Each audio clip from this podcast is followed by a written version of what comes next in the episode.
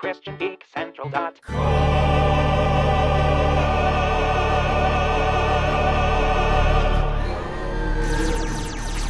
Episode 627. Warning, access restricted. Please submit to DNA verification. Processing.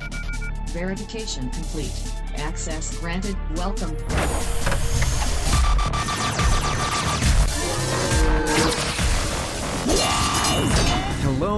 Welcome to the Monitor Room at the Christian Geek Central podcast, a biblical examination and celebration of geekery and geek entertainment, as well as the official podcast of ChristianGeekCentral.com. I'm Paeter Frandsen from Spirit Blade Productions, producing entertainment and resources to hopefully equip, encourage, and inspire Christian geeks like you and me to live in the freedom and purpose that Christ has given us. For more information about Spirit Blade Productions, you can check out spiritblade.com or patreon.com slash spiritblade productions on the show today. A quick look at some helpful books in the continuation of my bookshelf tour series. Not particularly geeky books, but uh, can give you a little bit of insight uh, into me personally a little bit. Hopefully, that's of some interest to you. Um, Sorry, guys, it's been a, kind of an unusual week. I had to scramble to put something together for the Friday content on the YouTube channel, and that was the best I could do. Um, I'm also going to share some brief thoughts about Watch Dogs Legion and why I'm not reviewing it. Uh, and then also, we're going to look at the, the idea of learning how to rejoice when life just sucks as we continue in the book of Philippians. And then I'll share my plans for my annual 24 hour video game marathon on November 7th, which you might have missed already by the time you hear this, but I'm going to try and get this podcast out maybe a little bit early so that, uh, so that it'll come out still um, in a good amount of time before this coming Saturday, the 7th, at 5 a.m. Pacific. Plus, more assorted topics based on your questions, feedback, and my Geek Week. You can check those timestamps for more details. Here we go. It's been well over a year, but I'm finally going to do part 16 of my bookshelf series tour. We are getting into the territory now of books that some I haven't read, some I haven't read in a long time, uh, and so it's it's not a, a, a, section of books that I reference a lot, but that I still, for one reason or another, have wanted to keep. I am again going to put 10 minutes on my timer and see how much I can talk through in that time, starting now. All right, so uh, first we've got a couple of books here from the God's Design for Sex series. We've used these with our boys to kind of just from an early age start talking to them about sex so that there's no weirdness about it. They understand that it has a particular role and a time and place where it should be talked about and uh, and confines in which it is meant to be experienced. But we wanted to uh, remove mystique and uh, taboos from talking about it very frankly. And so these have been helpful books. This one, Before I Was Born, uh, by, let's see here, Carol Nystrom, N Y S T R O M. The series again is called God's Design for Sex. This is for ages 5 through 8. Uh, the next one in that series is uh, let's see, ages eight to eleven. What's the big deal by Stan and Brenna Jones? And actually, um, going through right now with my oldest son is uh, also by Stan and Brenna Jones. Facing the facts. This is uh, ages eleven through fourteen, and so it's been a, a, series that has been useful as we visit the topic and then revisit it, uh, so that they don't kind of forget, and we get uh, continue that level of comfort in talking about these things uh, in the appropriate times and places. So that's been good for us. Another one that's been good for me and particularly my uh, oldest son is uh, this book called Jesus is Alive by Josh McDowell and Sean McDowell. Josh McDowell, best known for his uh, books, uh, Evidence That Demands a Verdict, volumes one and two. And so this kind of takes a lot of that information and makes it approachable to uh, kids that are, are, you know, kids younger. and uh, this has been great because my oldest son has a similar temperament to me, always asking questions and having insecurities and emotionally based doubts. And so uh, it's been really good to have one resource. Actually, I think we're ready to kind of graduate on to uh, some of the more adult books uh, for him now that, uh, that that answer these questions. Oh, dang it! My gosh. Okay, now I'll do that in a few minutes here. Let me put that there so I don't forget. Uh, so anyway, yeah, this has been this has been really good and just kind of like uh, talking about the basis for the, the, the the reasons that we have to believe in the resurrection, the basis in historical fact and archaeology and all these other kinds of things. So uh, this has been this has been good. Let's see. This is a book that I don't know if I ever read, but it's a book that when I was a worship pastor at our church, which I was for two years on staff for a total of four years. Prior to that, I was working under the worship pastor before me. Uh, but anyway, when I uh, took that role, I started uh, trying to learn how to be a better leader, and and also the elders and pastors on staff would sometimes read through books together and discuss them as a group. And so this one is one that I think I got during that time. It might have been near the tail end of. Oh wait, no, I've got like a notes here that are pretty deep into this, so maybe I did read this at some point. Anyway, uh, so I've kept it because I thought to myself, well, I'm not really leading online in what I'm doing. I, there, there's some aspects of leadership going on, but compared to you know pastoral and in-person leadership, it's a very different animal. But even so, I've kept it just in case there might be some principles I might want to go back to that would be useful to me in my work right now.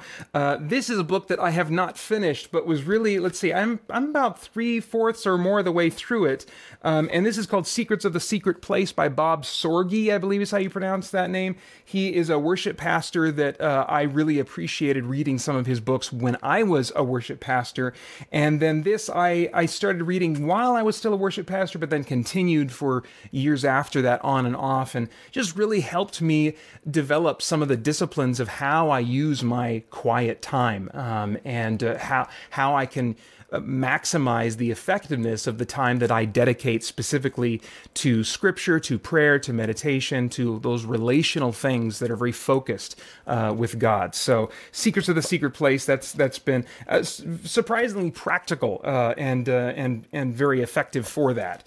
Uh, let's see here. Next up is let's see, I want to call, keep track of the timer. Oh my gosh, we're almost halfway through our time here. Uh, this one's called For Men Only. This has a companion book called For Women Only that's by Shaunti Feldhahn. This one is co written also by her husband Jeff. And these were companion books that were meant to be kind of read separately but together at the same time with your spouse. And so Holly and I actually read through these books so that we could better understand each other. And so we have had for, gosh, uh, 15 years, more than that maybe, we've had a tradition of having lunch together every Tuesday. And for the uh, early handful of those years, as we were figuring out how best to use that time, we had a habit of reading through books together that were specifically about, you know, maybe building our marriage and uh, uh, and making it more healthy and uh, making it more uh, intimate and you know relational, just all the benefits you get out of marriage. And you know, sex, of course, is in there too. That's uh, one of the topics that's covered in books like this.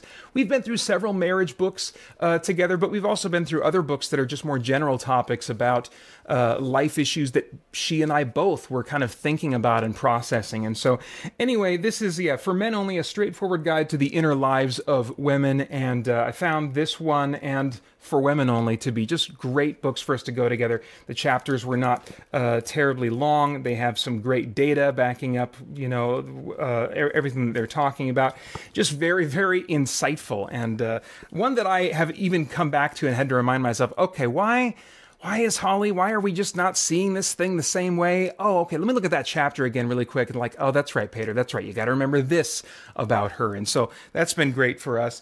Uh, now, here's one that I have not read in a long, long time, but this is The Power of the Cross. It's a devotional by Steve Green, which is an inspirational Christian singer that I was a huge fan of in college uh, when I was really convinced that I was going to be going into the Christian music industry. And so I was just like anything that had Steve Green Green on it, I was really into. And uh, this was really good for me because he talks, it's a devotional specifically from uh, the perspective of an artist, of an aspiring artist who's, you know, entering into that career and, you know, uh, and so there were some uh, personality things that I found in common with this that I found helpful. It's not been near as I haven't gone back to it because I found other books that deal with kind of uh, the heart of the artist. There's actually a book by Rory Noland, I think it's called, or Nolan. I can't remember his last name, but that one uh, I used when I was a worship pastor to take groups through in our uh, worship ministry because it was uh, even more powerfully in tune with kind of the uh, the pitfalls, the strengths, the weaknesses, all those kinds of things that come with being a creative type and pursuing life with Christ and in ministry and in community with others. So, uh, but anyway, yeah, there's that. This one I have not read. It's J.I. Packer, God Has Spoken. I read J.I. Packer's uh, Knowing God, I think it's called, uh, which is a more well known book than this one, and one that I really liked at the time. It was before I was reading full on theology textbooks, and so it was the, you know, kind of a, a more casual theology type of book uh, that uh, really made an impact on me. But I haven't gone back to this because I think uh, as a reader, I've just become more interested in more in depth, you know, textbook type materials when it comes to theology, and so I, I haven't quite gotten around to uh, to this one. This might actually be my wife's, and I think I hijacked it and put it on my bookshelf at some point. Another one that falls in that category is John R.W. Stott's Basic Christianity. There's even some things in here, if I remember, remember correctly, that I uh, I didn't quite agree with. Maybe a few controversial points, if I remember correctly. But anyway, way back in college, I, I was the last time I read this and uh, and found it useful to me. Here's another book from my time uh, as a worship pastor that we read together as a staff. Uh, this uh, Strengths Finder 2.0. It's just a you know one of those books that kind of helps you figure out uh, how you are wired and how you can leverage that best to work with others in a team, that kind of thing. And so, since um, all of my work has largely been solo uh, ever since launching Spirit Blade Productions, I haven't had a reason to get back into this. But like that other book, I, I want to keep it just in case.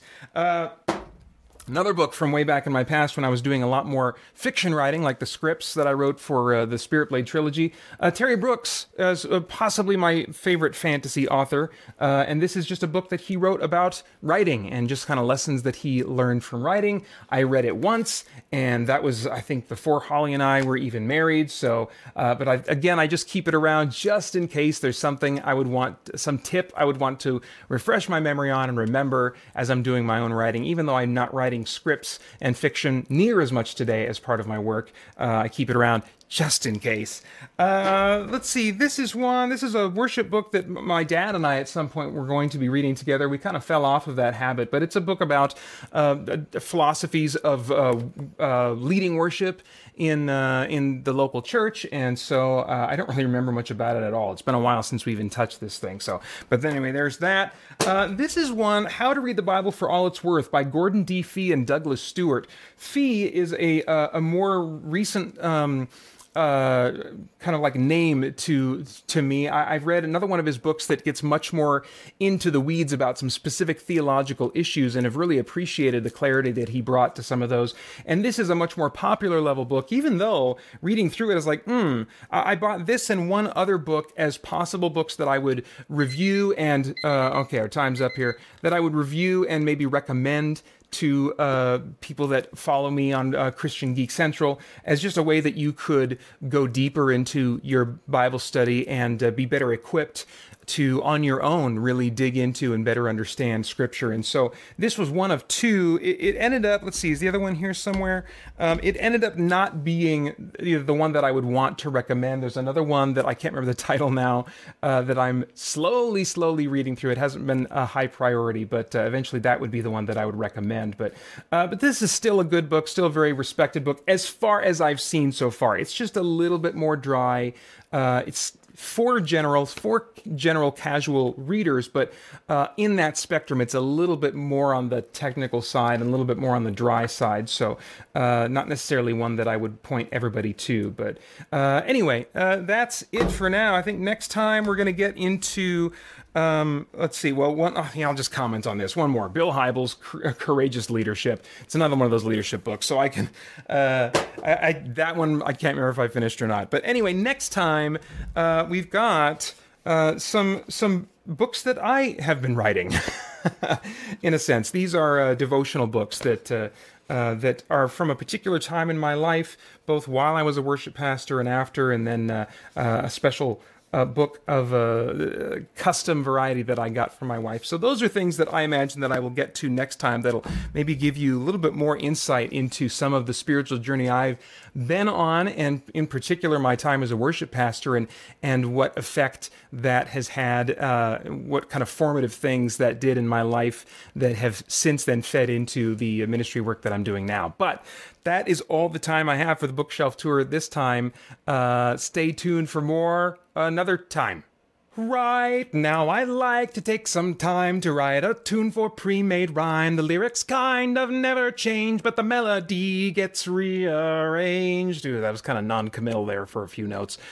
I never know what I'll create to say how much I appreciate Gabriel Stinson, Brian Franklin, Olin D. Branham, the Cellcast, Drew Rubb, Winston Crutchfield, Lee Bray, and J.D. Myers. Thank you for supporting me and SBP and CGC. And now to all who hear this tune, thank you as well. Please come back soon.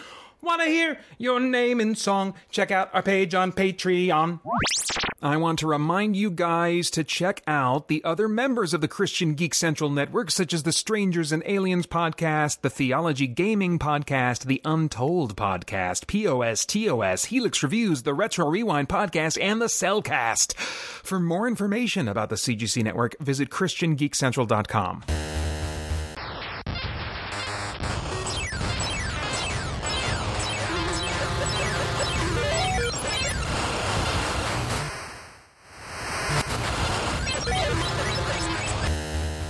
This is not a review of Watch Dogs Legion.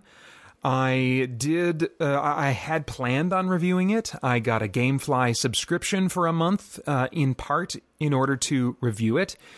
And I got it in the mail and I started playing it. I got maybe an hour or an hour and a half into it and realized this is not a game I should review. Not because of any content concerns or, or you know anything like that uh, that were going to like cause me to fall into sin or something like that. At least not in the first hour and a half that I saw. But um, it's just not my kind of game. I had played much of Watch Dogs 2 and enjoyed a lot of the open world stuff. Everything that it had in common with Saints Row, I enjoyed. So just driving around town and you know doing fun little missions that way, and and just just little open world thingies uh, was fun. But I, think I got to a point in Watch Dogs 2 where I started just seeing the the puzzles a lot.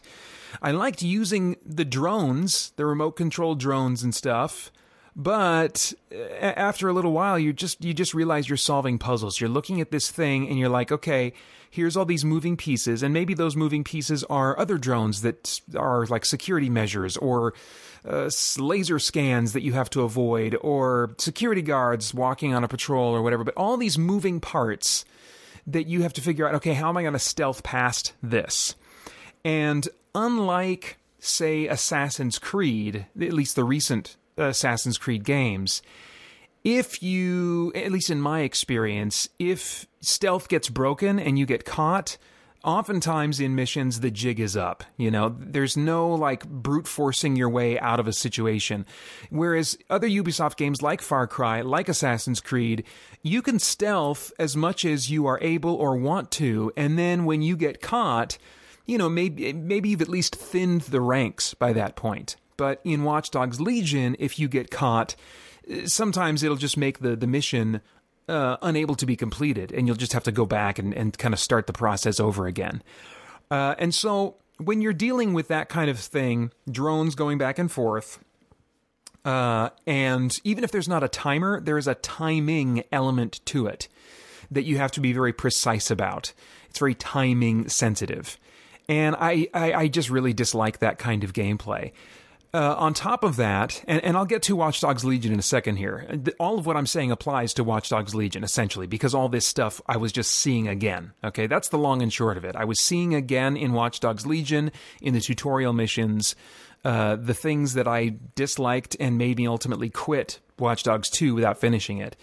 Um, so the, the other element that's very puzzly is there will be these circuits that you have to follow. You can kind of turn on your special Batman vision to s- have x ray vision and see all the circuits that are relevant to the puzzle or the door you're trying to open. And you have to connect the circuits. There'll be like these junction points with th- that you can rotate so that um, you can make a current of electricity travel correctly through the circuits the way you want. Uh, it's it's a little bit like the pipe maze of of Bioshock, if you know what I'm talking about. Um, you got to put pieces into place. Except you're not building the whole the whole maze, the whole pipeline. You know, you're just you're just controlling these junctions. Anyway, uh, in the in Watch Dogs Legion in, in Watch Dogs 2 there there was very frequently these kind of junction puzzles that you would have to do. And eventually in some of the story missions they were timed. They just had I mean of course it was like because of some security uh, software that had this protocol that would only give you a certain amount of time to, and you know that makes sense in the lore. So at least it's not as arbitrary as the freaking timer in Super Mario Brothers, where there's no reason that that, that Mario should die if the time runs out. There's no in lore reason. I, I doubt that in any. I'm going to get on a thing about Mario Brothers, and this won't be the last time, probably in this particular episode. but I, I I doubt there's lore anywhere that builds the timer into the lore in any way. You can find cartoons and comics and whatever little stories about Mario that build in the mushrooms and all the other things you encounter. But I would be shocked if there was any lore that incorporated the arbitrary freaking timer that's in some of those games. Anyway, so at least it's in lore, at least it's in story. But I still hate it. I don't like the pressures of time, especially when I'm trying to solve a puzzle, because puzzles to begin with, I'm not a big fan of. And so I think for a while in Watch Dogs 2, I was able to ride on the theme and and just let the theme carry me through those puzzle moments. But after a while, it's it's that kind of moment I've described in other games on the podcast before. Is you see the puppeteer strings suddenly, like that's all you can see, or it's, or it's like Neo sees the code in the Matrix. All of a sudden, you don't see the pretty things, the beautiful things they want you to see in the game. All you see is the glaring mechanics uh, behind the scenes. And so uh, that's what I was seeing at, at, some point in Watch Dogs 2. And when I saw all the promo materials for Watch Dogs Legion, they were not talking about the puzzly elements really at all. They were talking about uh, being able to recruit anyone in the game. That was their big selling point. And everyone would have these different skills that you'd bring to bear, but in like all the gameplay except maybe near the very end, or maybe it was in the first review that I actually saw online for Watch Dogs Legion. That was the first time, toward the very end of the promotional cycle or the very beginning of the review cycle, uh, I finally saw a reference to these junction puzzles. And I saw that, I was like, oh, red flag. I don't know how much they're going to lean on those. But if they lean on those again, I think I'm out, especially if they're timed. And so, anyway, uh, I, I, of course, I didn't play enough of the game to know how heavily they're going to lean on it, but the first hour and a half is a really cool opening. It describes kind of how DedSec, as this rebel organization fighting on behalf of you know the the, the little guy, uh, totally gets squashed as an organization. They get virtually wiped out. And they have to start from scratch building their numbers again. And it's a really cool opening in terms of the story and in terms of how they present it. But in that opening hour, hour and a half are also missions that are tutorial missions essentially. And uh, tutorial missions are introducing you to the chief mechanics you're going to be doing for the rest of the game. And so it was clear to me after at least the first 60 to 90 minutes that the chief gameplay mechanics I was going to be interacting with um, were largely the same mechanics that I disliked from Watch Dogs 2. And I did not want to. I mean, I'm never wanting to just put more negativity out into the world just for the sake of negativity. And I knew that's what it was going to be, and I think unfairly so if I would have reviewed this game because it's just not my kind of game. You know, I'm not the guy you go to to review Super Mario Bros. Yes, I know that all reviews are subjective, and I think there is some validity. And hopefully, what I'm sharing with you now is at least informative in some sense. I mean, there is a sense in which I'm reviewing this game, I suppose, because I'm telling you things about the experience that will hopefully inform you uh, to figure out whether or not it's going to be the experience for you. You know, um, but but I, even so, I, I really try to only review games that uh, I am likely to enjoy and that are you know, at least in concept, my kind of game, or I think could be if I've never played a game like that before. And so, I this review was just going to be uh, negative uh, because I was just going to be, or if it wasn't, I was still going to have a very negative experience and would be fighting an uphill battle to uh, to to uh, talk about the game positively, you know. So, what I will say is that in those opening hours, the game looks great. I mean, this is an end of the generation uh, game, and so that those typically do look great, and it really does. It looks it looks wonderful. Um, and I was just playing it on a regular PlayStation 4, and really felt that it was a step up from even recent Ubisoft games like Assassin's Creed Odyssey and um, uh, Ghost Recon Breakpoint. So uh, I really liked what it was doing visually. Um, but yeah, just not my kind of gameplay. So there you have it, guys. Hopefully, that will at least be a piece of the puzzle for you as you are checking out other review content to figure out if Watch Dogs Legion is for you. Um, I hope for your sake that it is, uh, but for me, it uh, it was a pass. Data collection complete. Activating Usenet 1.0. Well, this is the last time I'm going to try to rope you into, in some way, donating or being involved or attending anything that has to do with uh, Extra Life online. no, that's actually not true because I will be uh, promoting um, another CGC team members live stream, at least one other team members live stream uh, next week on the show. Anyway, um, Wow. Oh my gosh. this is a record breaking year for the CGC Extra Life team. I'm blown away. I'm blown away by this.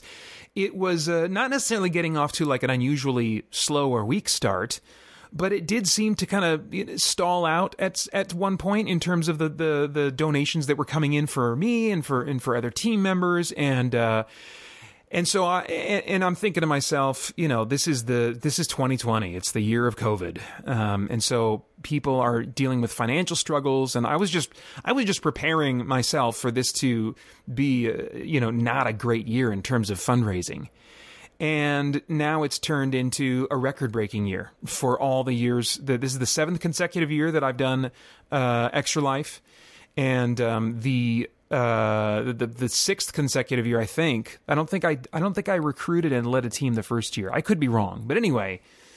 Uh, in all these years of, of doing this, this is the we've already broken the record, and and not only that, but we've broken it at this point and there is still more fundraising that's going to be happening the rest of the year. There's uh, at least one team member I can think of that's also a member of the team this year who continues each year raising some funds and usually has some that he's putting in uh, th- that he's getting from donations in December because the, the fundraising accounts for Extra Life stay open through the end of the, the calendar year, even though the, the main default event is uh, is at this time each year.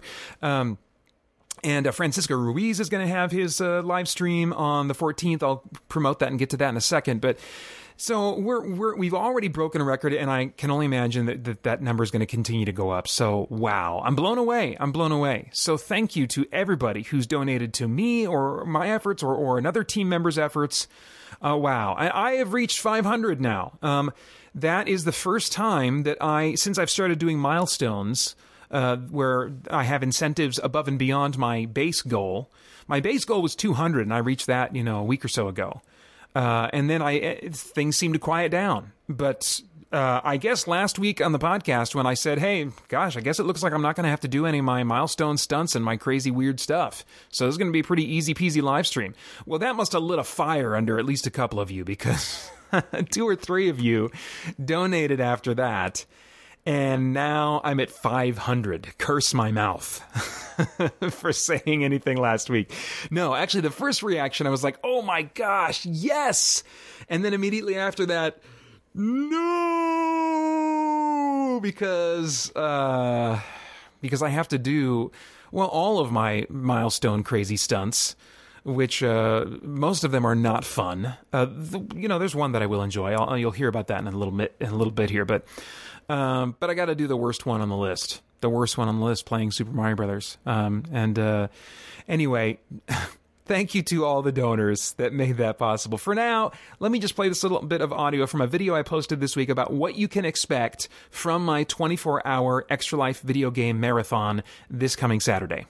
Hey guys, Paeter Frandsen here from ChristianGeekCentral.com and Spirit Blade Productions. I wanted to take a minute and let you guys know kind of what's coming up this Saturday with my big 24 hour video game live stream for uh, Extra Life. That's this Saturday, November 7th. It's starting at 5 a.m. Pacific time, 6 a.m. Arizona time. 24 hours straight of, uh, of video game stuff. Uh, so the I wanted to kind of go over some notes with you here to give you an idea of the schedule of events and then just in general what you can expect when you tune in. This is kind of like a stream of second chances for video games I've, I've found. I am kind of challenging myself to almost exclusively play games that I've never played on a live stream before. That's not going to be true across the board, I don't think, but pretty darn close. Um, so, games I've never played on a live stream before and games that I'm either excited to play again that I've played through and enjoyed once already in my life or that I'm giving a second chance to try and enjoy. And in that latter category, I'm actually feeling very optimistic about the games that I have installed and have gotten ready to, to play on Saturday. Now, a lot can change during these um, marathons, especially at night, as I'm just going to play whatever works to best keep me alert and engaged. Uh, but the games I have installed and that are ready to go for Saturday include the side scrolling space shooter Habroxia, uh, which you may not have heard of, but it has some upgrading RPG elements that I've, I've really kind of glommed onto, and so I've been enjoying that.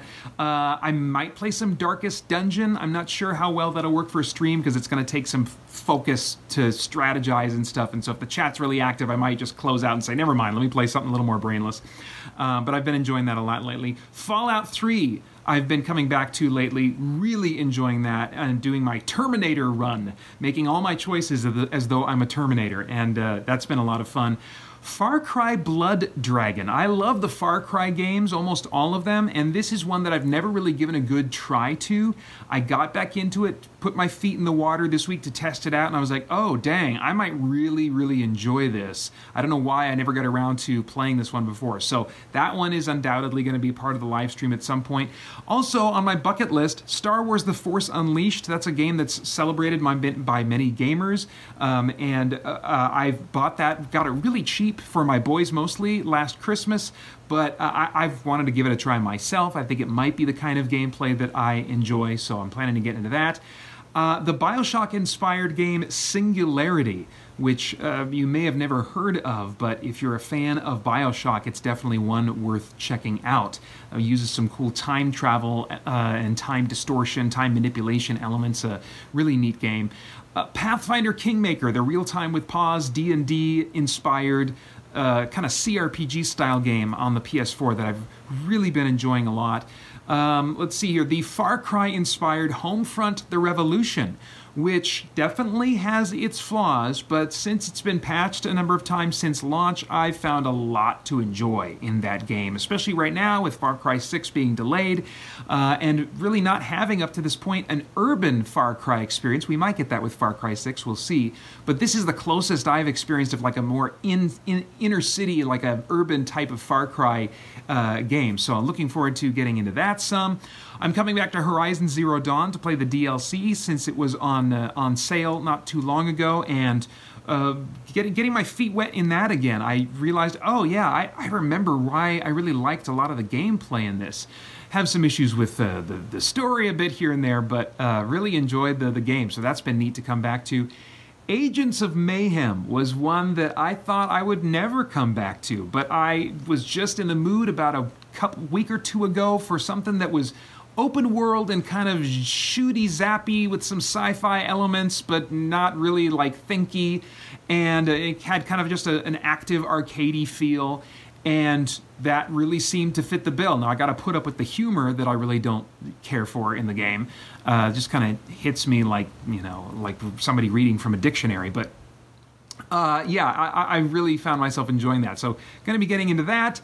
Mass Effect Andromeda, another game that's been patched a lot, and getting back into it, I'm like, oh, okay, yeah. Now that I'm done with, uh, now that I'm kind of recently been uh, introduced to Star Trek Discovery and really enjoying that, I was in the mood for like a space exploration type of uh, uh RPG, and this is I've really been enjoying the gameplay at least. I'm not hooked into the story really at all, but uh, the, the gameplay I'm enjoying more than my first impressions uh, of the game when it came out a couple years ago.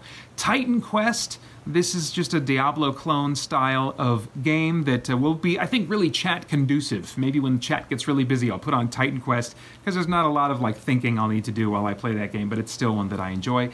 Turn based RPG Battle Chasers Night War, another one you might not have heard of, but it's kind of a blend in styles of uh, JRPGs and Western RPGs, and uh, I've been looking for an excuse to really give some time to that. Been coming back to Spider Man PS4, have not been able to love this game as much as I really want to, but I about a week ago, reinstalled it, got past some of the dumb stealth story missions with MJ and uh, Miles that uh, I was like, oh, why do I got to do this? And so now I'm back into the open world section of the game again and uh, ready to kind of have fun swinging around and being Spider Man. So uh, that hopefully will be some fun. Uh, I, I, might get out Stargate for the Atari 2600. That's my favorite game for that system. Uh, it's basically like Defender. It's the precursor to Resogun if you're a fan of Resogun. So anyway, I'll probably get that out maybe at the very beginning of my marathon, you know, just to touch on that and then move on to other things. And then finally, Castlevania Harmony of Dissonance. Really been in the mood as I seem to be the, the weeks leading up to Extra Life every year. Uh, really been in the mood for a symphony like, a Metroidvania that's specifically like Castlevania Symphony of the Night, and uh, this one certainly fits the bill, and I've uh, enjoyed already what I started playing of it during my non scary games live stream a week ago. Um, or was that earlier this week? No, it was last week, I think. Anyway. so, my stream is starting at 5 a.m. Pacific time this Saturday, 6 a.m. Arizona time, with a family friendly block of games for about the first three hours. They're all going to be rated T or lower, so if you want to tune in with your kids while they're having cereal and have a little bit of that Saturday morning experience, that doesn't mean they're going to be free of blood and stuff. There are some T rated games that I'll be playing that have some blood in them, but they're not going to be full on, you know, gory and crazy like a like an M rated game. And of course, you can go to esrb.org and enter the title of any game uh, that I play to get more information about why it's rated what it is. Uh, then let's see, at 8 a.m. Pacific time, 9 a.m. Pacific uh, 9 a.m. Arizona time, excuse me, I will give my fundraising report and then I will carry out donor requests and crazy milestone stunts, which I did not think I was going to be doing a bunch of my milestones, but then I was shocked that uh, suddenly a couple or like two or three major donations suddenly got me to to the point of having to do all of my crazy stunts this year. So, uh, some donor requests. I'm going to be singing some Miley Cyrus and some Taylor Swift. oh boy. Uh, I'm going to announce all the free content that's been unlocked for the free download day coming up at, uh, at spiritblade.com on November 11th. I'm going to show embarrassing clips of a movie I made with a, a college buddy, Mike Tully, who also is the voice of Rand Galvanic in the Spirit Blade audio drama trilogy. I'm going to put on frozen socks and a frozen t shirt at the same time, and maybe while I'm still wearing them, shoot water up my nose with a turkey baster. I mean, I'm definitely going to shoot water up my nose with a turkey baster, but uh, how close on the tails of the frozen socks and t shirt remains to be seen. I'm going to see if I can get them as much as possible, just running one right into the other. Um, and then let's see here. I'm going to fulfill some donor video game requests, including playing Contra 3 The Alien Wars and Final Fantasy 3 for the Super Nintendo. And let's see here. One I thought, one of my stunts that I thought I was safe from last week is the worst one of all that's been unlocked. I have to beat Super Mario Brothers for the NES by the end of 2020 without using cheat codes. Never done that before. Hate that game. Frustrates me. Represents what I hate about so many games of that era. Um, and I'm going to be recording and publishing that endeavor, beginning with my Extra Life Marathon as I'm fulfilling donor requests. I'll, I'll, spend at least 15 minutes giving my first attempt to that game, and then throughout the rest of the year, I will publish what remains of my attempts until I succeed. Uh, so, good gravy. Uh, one unlocked milestone I will enjoy this Saturday, however, is having my wife Holly play video games with me during the live stream for 30 minutes. Uh, really looking forward to that. All of that stuff is going to start at 8 a.m. Pacific time, 9 a.m. Arizona time this Saturday. Holly's going to be playing with me for 30 minutes, starting at about 10:30 a.m. Pacific. 11:30 a.m. Arizona time.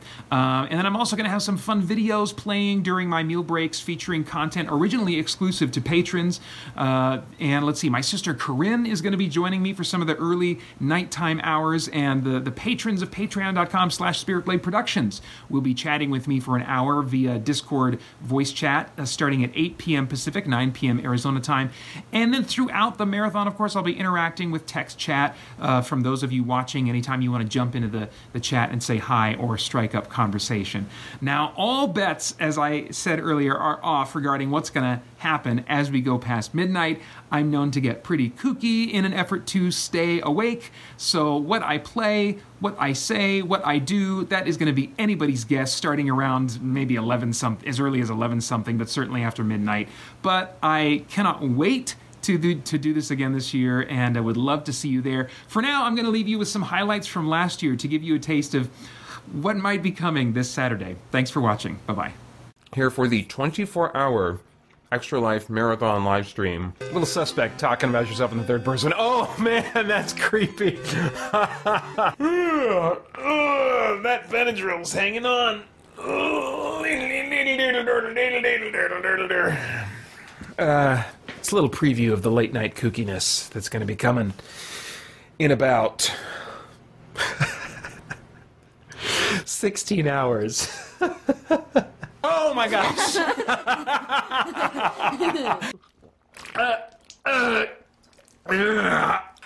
Ah! Oh, that's really intense. Mm. Okay, let's do the other one, right? Uh, let's do the other one. Reminds me of like a really bad childhood swimming experience. Oh my gosh. Oh man. I should have applied a rating to this. What is this? Is this PG 13 or R? Ah. It's rated Ah. Liberate tu teme. right? Uh, frozen solid T-shirt. So this thing is looking pretty pretty solid. I, I need to get it flexible first. Ah! Oh, jeez! Oh my gosh! Oh my gosh! Ha! Ha! Ha! Oh! Oh! Oh my gosh! Oh my gosh! Da band ich sie mit Rosenbänden, sie fühlt es nicht.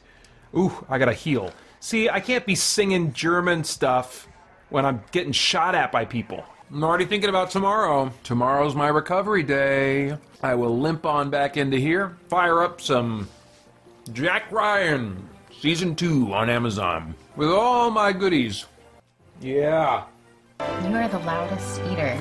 You know what? Do you guys hear him chewing? Yes, they've been here. I gotta look and s-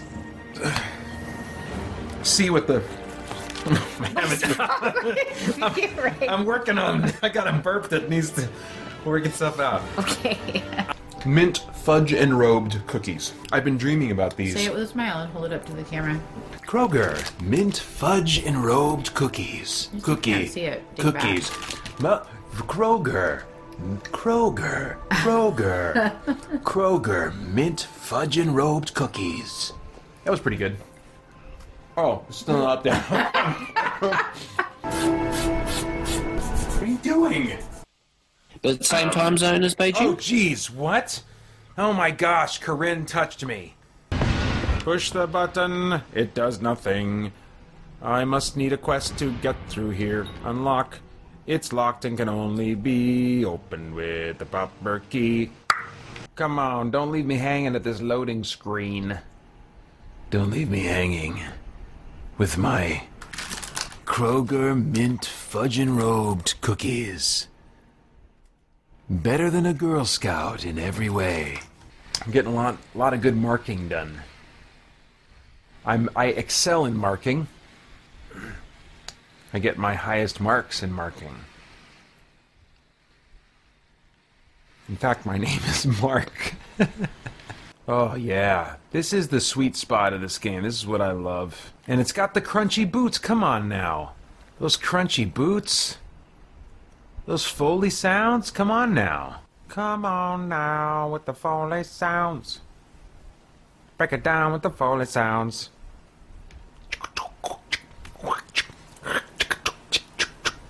Foley sounds. Foley sounds. Foley. I'm looking at the chat, and you probably, if you're watching, and looking at the chat see the same thing I do, but it's got my username at the bottom, and then below that says say something. You know, and I never type in the chat because I'm blabbing here. But when I glance over the chat, my for one reason or another, my eye gravitates towards say something, and I'm like, yeah, that's right. You got to say something, Paeter. That's how you stay awake. That's how you stay awake at this point. You say something, just something, like customize or appearance tutorial or visual palette one. You just say something. All right? We got to say something, and that's saying something. Climb every mountain, ford every stream, follow every rainbow.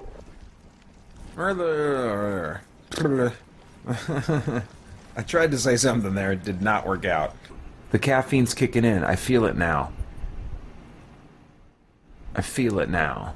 Because it's making me want to do things, but my brain isn't working. And so I'm just doing, I'm wanting to do things without any direction given by the brain, which has gone to sleep about 45 minutes ago. But the body's moving, the mouth is moving, the fingers are doing. Okay. But if I can ride this, if I can ride this, then I'll have the power. Hang on to this for a little while. Hang on to this. Load Roger Caderet. Load. Me likey the UV Ubisoft gamey. Me likey. Me likey Ubisofty gamey. Ubisoft. Thank you, Ubisoft. Thank you, UB. UB. You be so good to me. and I be so good for you. We be good together. Nathan Norman says, Good night, sweet prince. A flight of angels sing thee to thy sleep. Thank you. Very sweet of you. Um, yeah, this has been um, another really fantastic year. Uh, as like fried as I am, and as like as ready as I am to go and just totally collapse. I'm also all the more ready to do this again next year. Love you guys. Have a great have a great day. I'll see you later.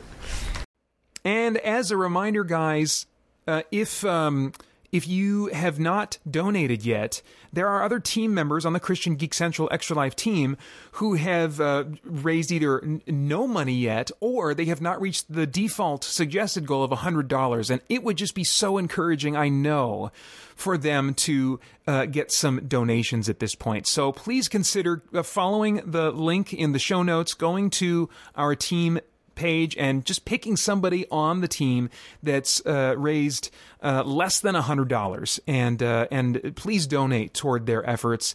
Um, this is a year uh, again where I think, especially because of the concerns of COVID, there there's more uh, procedural stuff going on in hospitals, and anytime you increase procedures, you increase costs, and so the expenses required to uh, help these families and kids that uh, that need these urgent medical procedures, the expenses are are higher than ever. So uh, anyway, um, yeah.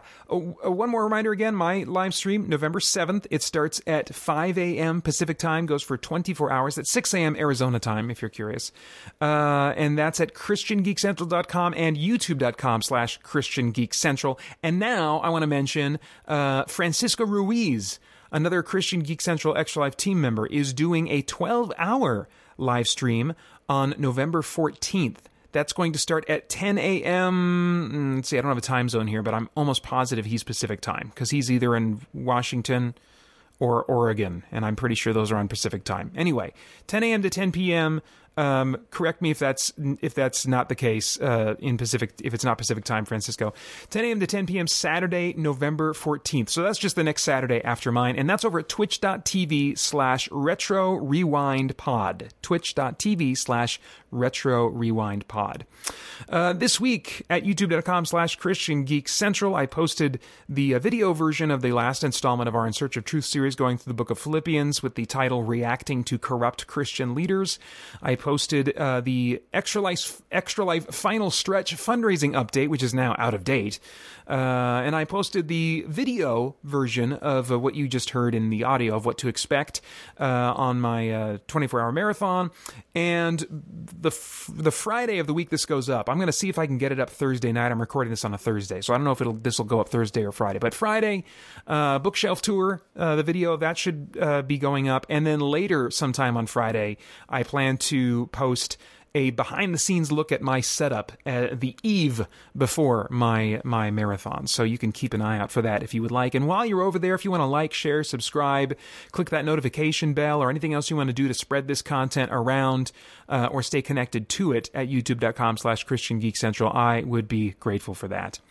Uh, regarding Christian Geekly News highlights from our Twitter feed at Christian underscore geek, quiet week this week. Uh, in the United States, we have the presidential elections and uh, other all kinds of things being voted on. But of course, the presidential election is the big ticket thing.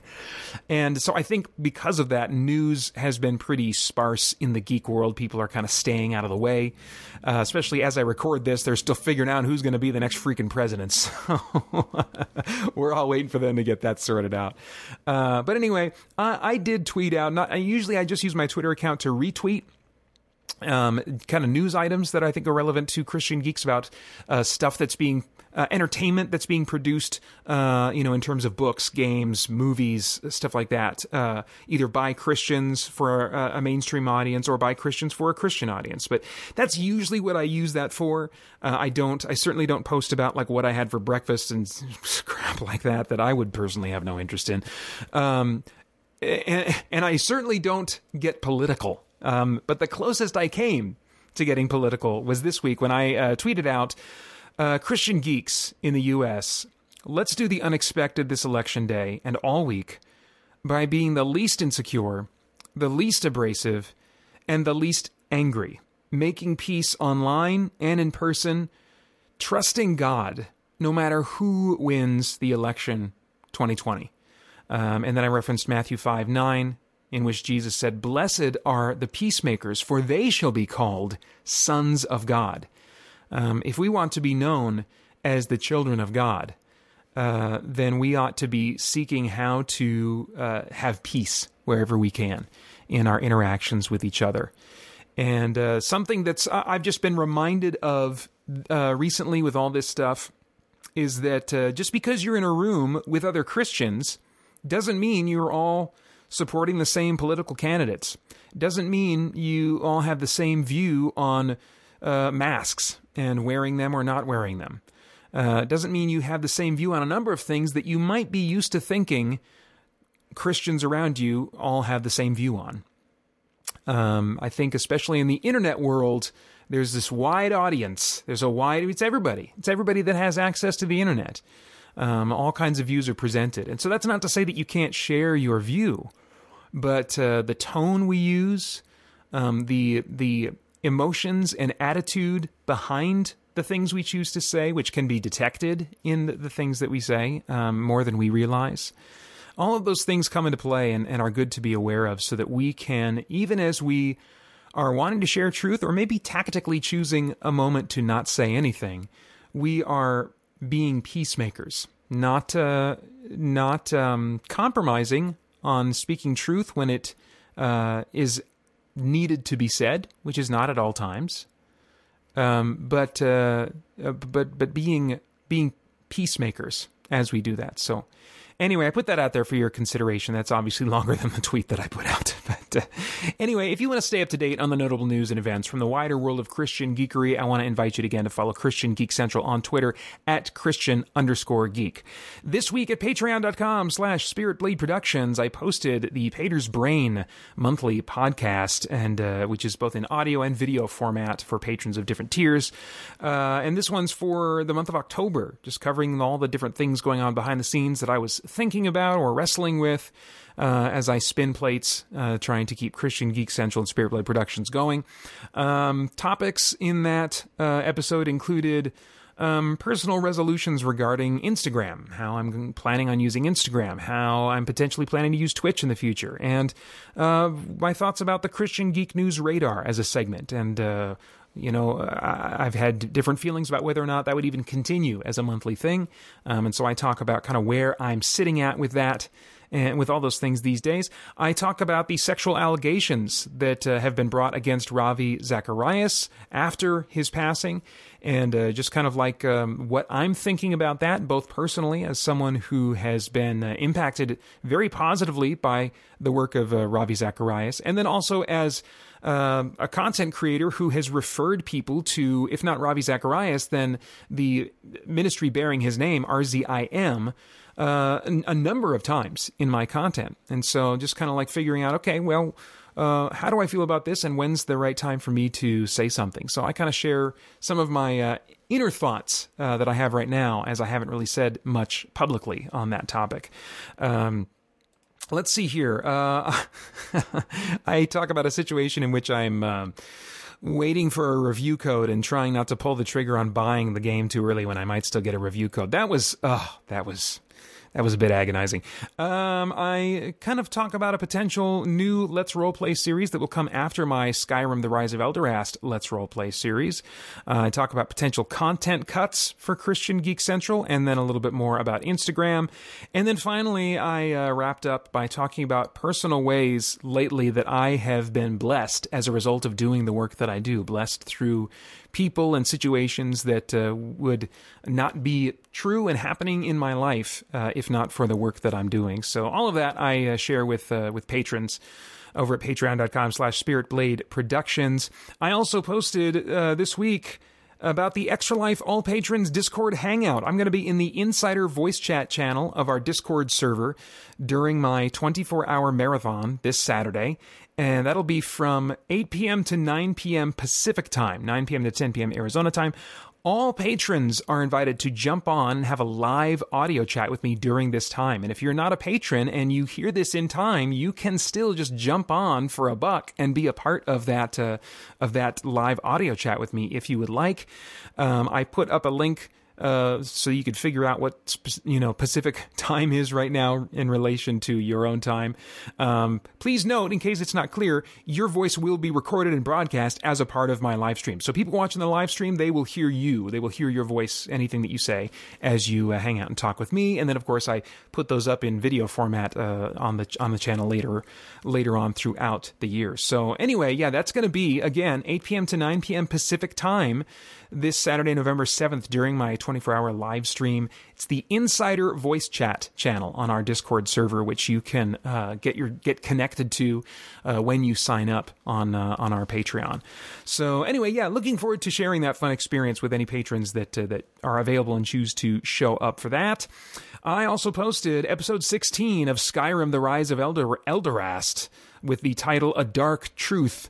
Revealed. A shameful secret of the Mages' College is unearthed by Elderast as he descends into the depths of Labyrinthian to acquire the fabled Staff of Magnus.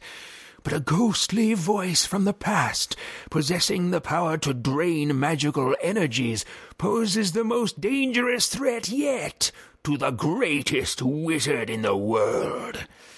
So that's uh, available now to uh, all patrons, uh, in addition to all of the other episodes, 15 plus, that came before that one. Um, the November Discord voice chat is coming up this Monday. For those at the $5 tier and higher uh, at Patreon, I'll be in the Underground Hangout voice channel that is different from the insider uh, voice chat channel that I will be in during the during the marathon.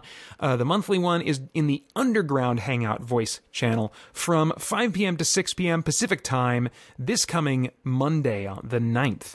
Um, and I would love to connect with uh, those patrons. I'm also going to be streaming the video of the Hangout live for those of the five uh, dollar and higher tiers. Although I'm not going to be looking at the chat window.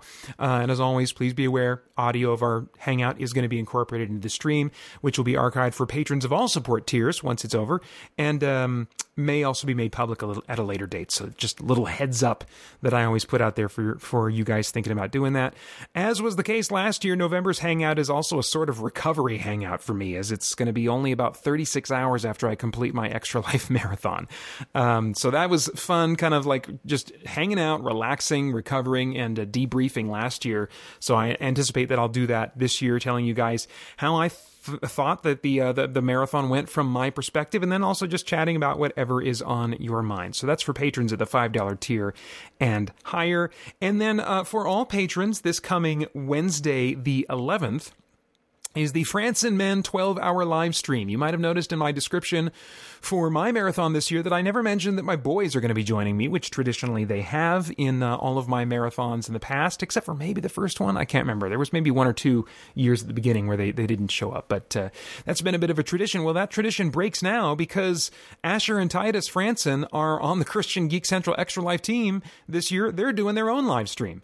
Um, and that is not going to be public. That is uh, just going to be for patrons and for the people that they have sent uh, support emails and letters to. I'm not quite ready for my boys to face the uh, horrid dark world of public YouTube comments and random people that might jump into the chat. But I figure that uh, the family and friends that they are sending emails and stuff to, and uh, and the patrons that are putting any amount of money uh, down for me, uh, are very likely to be kind in how they might treat them if they jump into the chat. So, and I'll be uh, there at the, uh, that's going to be Wednesday, 8 a.m. to 8 p.m. Pacific. And uh, each boy is going to be on for six hours. So Titus is going to be on. That's my youngest. Um, he's going to be on uh, from 8 a.m. to 2 p.m. And then Asher's going to be on from 2 p.m. to 8 p.m. Pacific. And I will jump on. I will be visible um, for at least a little bit uh, because fundraising reached the right amount for me to be on and play a video game with Asher for a little bit of his live stream. If they hit some of their um, some of their additional goals beyond their base goal, then I'll be on for a game with Titus too. But I'll be there uh, just off camera. You can imagine that I'm just inches off screen, uh, acting as silent producer throughout the day, as they'll be live streaming from my office using my setup and stuff like that. And I'll be getting a little bit of work done, and, and also probably just kind of chilling out and playing video games while I make sure that things don't fall apart for them, or that they don't fall apart uh, live. You know, while people are watching. That's an interesting thing as a parent to figure out and to navigate. It's like, okay, here they go.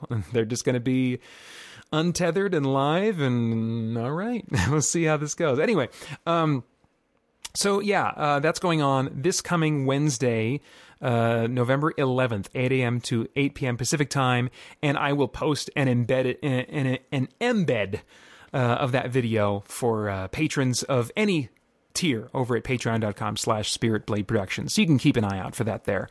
Uh, let's see what else what else? Um, yeah just a reminder that for like just a dollar you can jump on you can get access to that live stream. You can join me for the the the hour long discord hangout during my extra life live stream.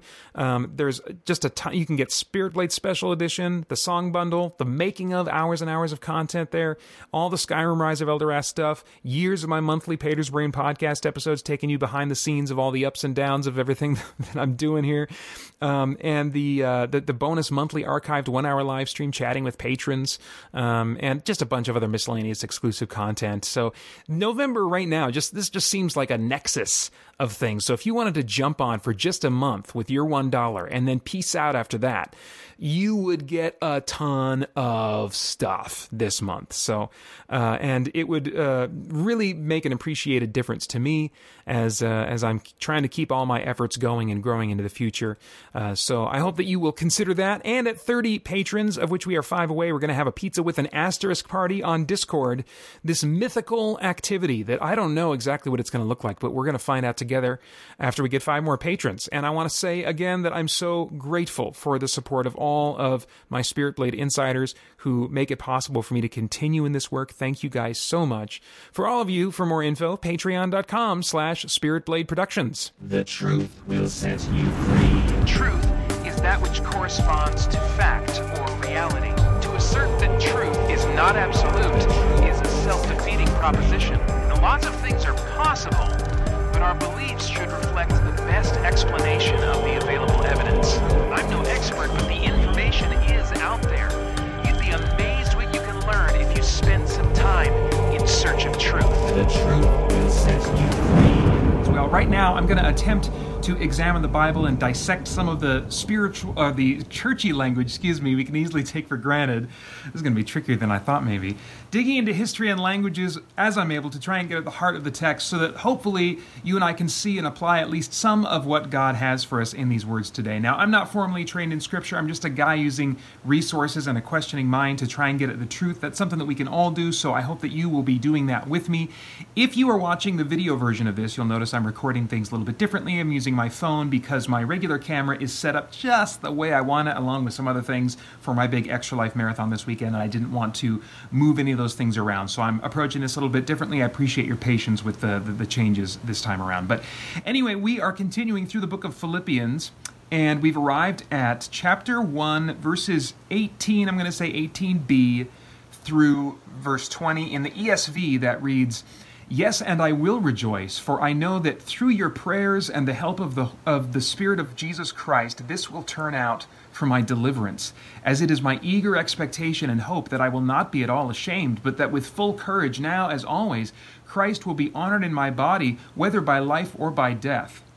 All right, so in the previous verses, Paul described how this dif- his difficult circumstances as a prisoner had actually been used to spread the gospel in some really powerful ways that we might not expect. And he likewise rejoiced that the gospel was being proclaimed, even though it was being proclaimed by some Christians with corrupt motivations. He continues here with more reasons that he's rejoicing. Verse 18b, he says, Yes, I will rejoice. I want to pause on that word for just a second. I think I mentioned this in a previous week, but I want to mention this again.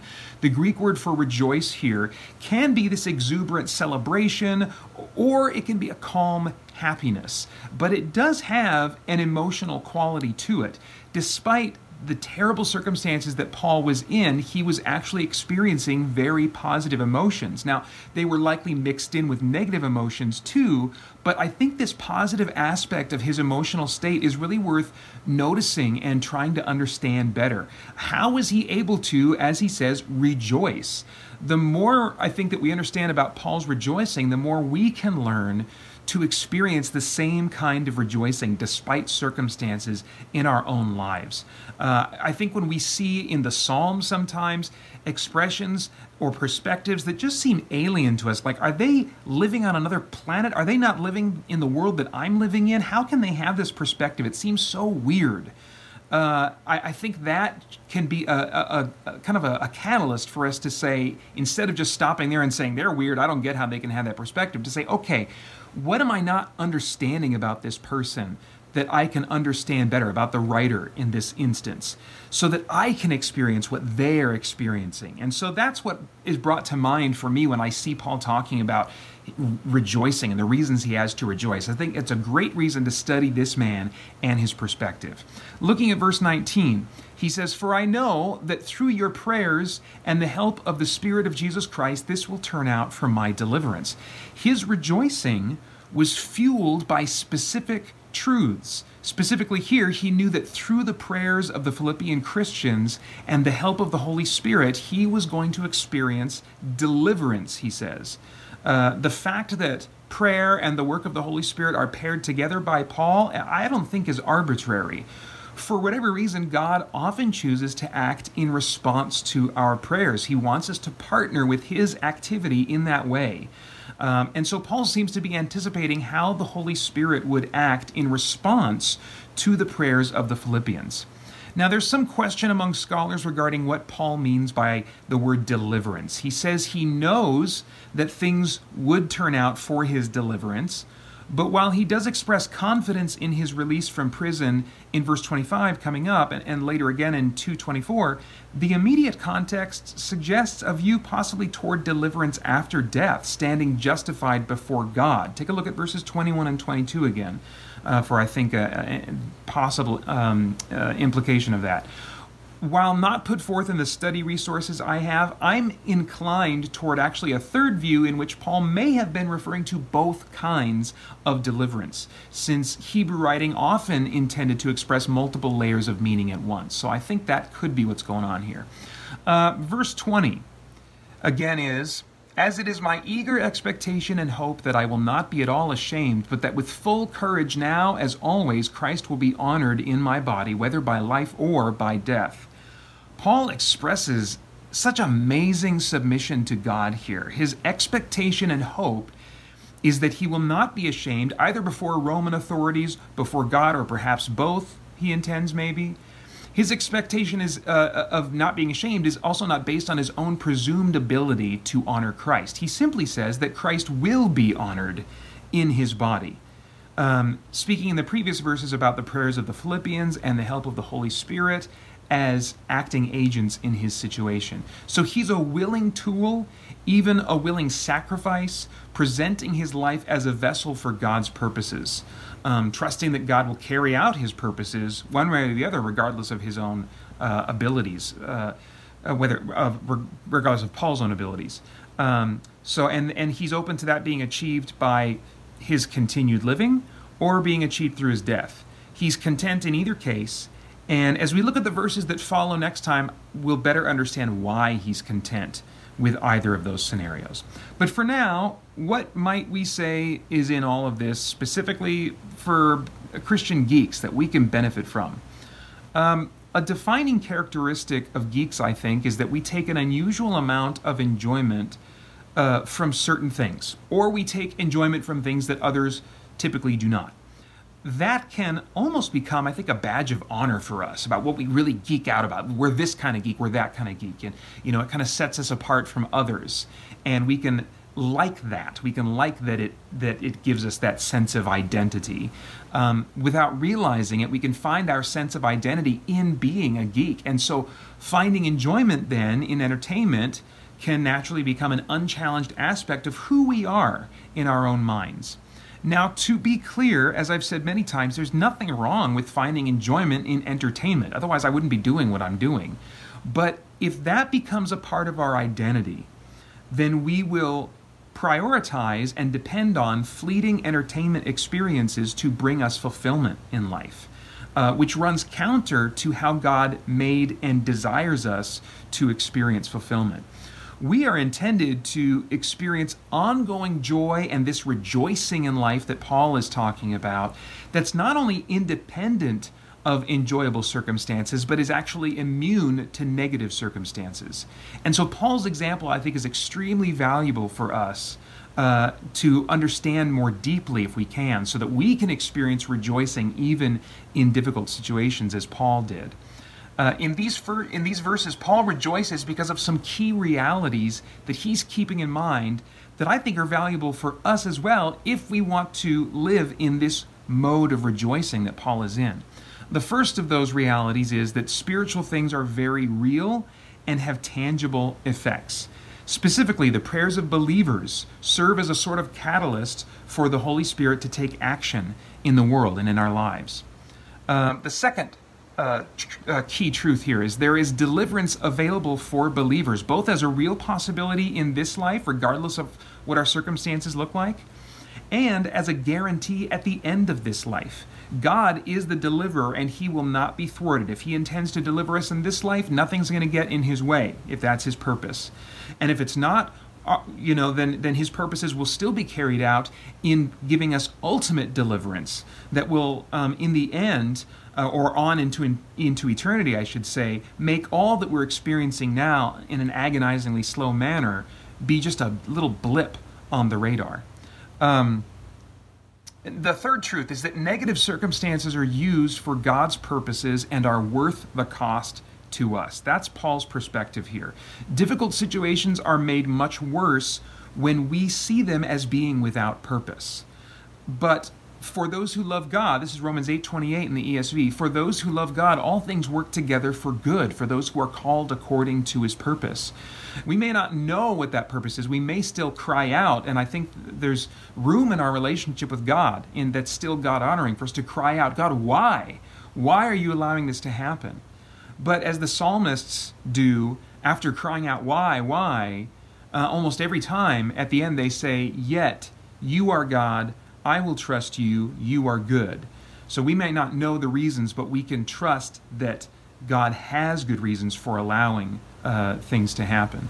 Um, and uh, the fourth key truth here uh, is that regardless of our circumstances, we are not destined for shameful defeat, but for a celebrated victory. Uh, as Jesus is going to be glorified through us, whether we live or die or whatever else may happen. We are not up to the task of honoring Christ as he deserves, and yet God will use us to turn eyes to Jesus independent of our shortcomings, sometimes even because of and in the midst of our shortcomings. Even right now, we are guaranteed instruments for an eternal celebration of God. Uh, so, yes, entertainment can be a lot of fun, but the truths of who we are and what God is doing through us give us a reason to be thankful and celebrate even when those other joys in life fade away.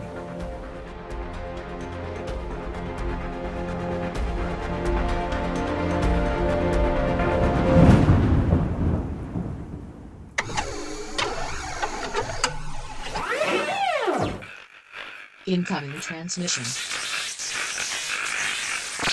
Hey, Paeter, John Wilkerson here, and it's been a while since I've sent you some feedback. And I thought I'd let you know that I am very happy to have been the one that got you to the $500 mark for your Extra Life live stream. So I hope you'll think of me when you're playing Super Mario Brothers. Now, with that, I have a little bit of a song to celebrate this momentous occasion. Oh, Paeter boy, the princess, the princess is calling. From stage to stage, and down the pipes you go. Don't you forget to get some flower power. It's you, it's you that plays, and I watch your live stream.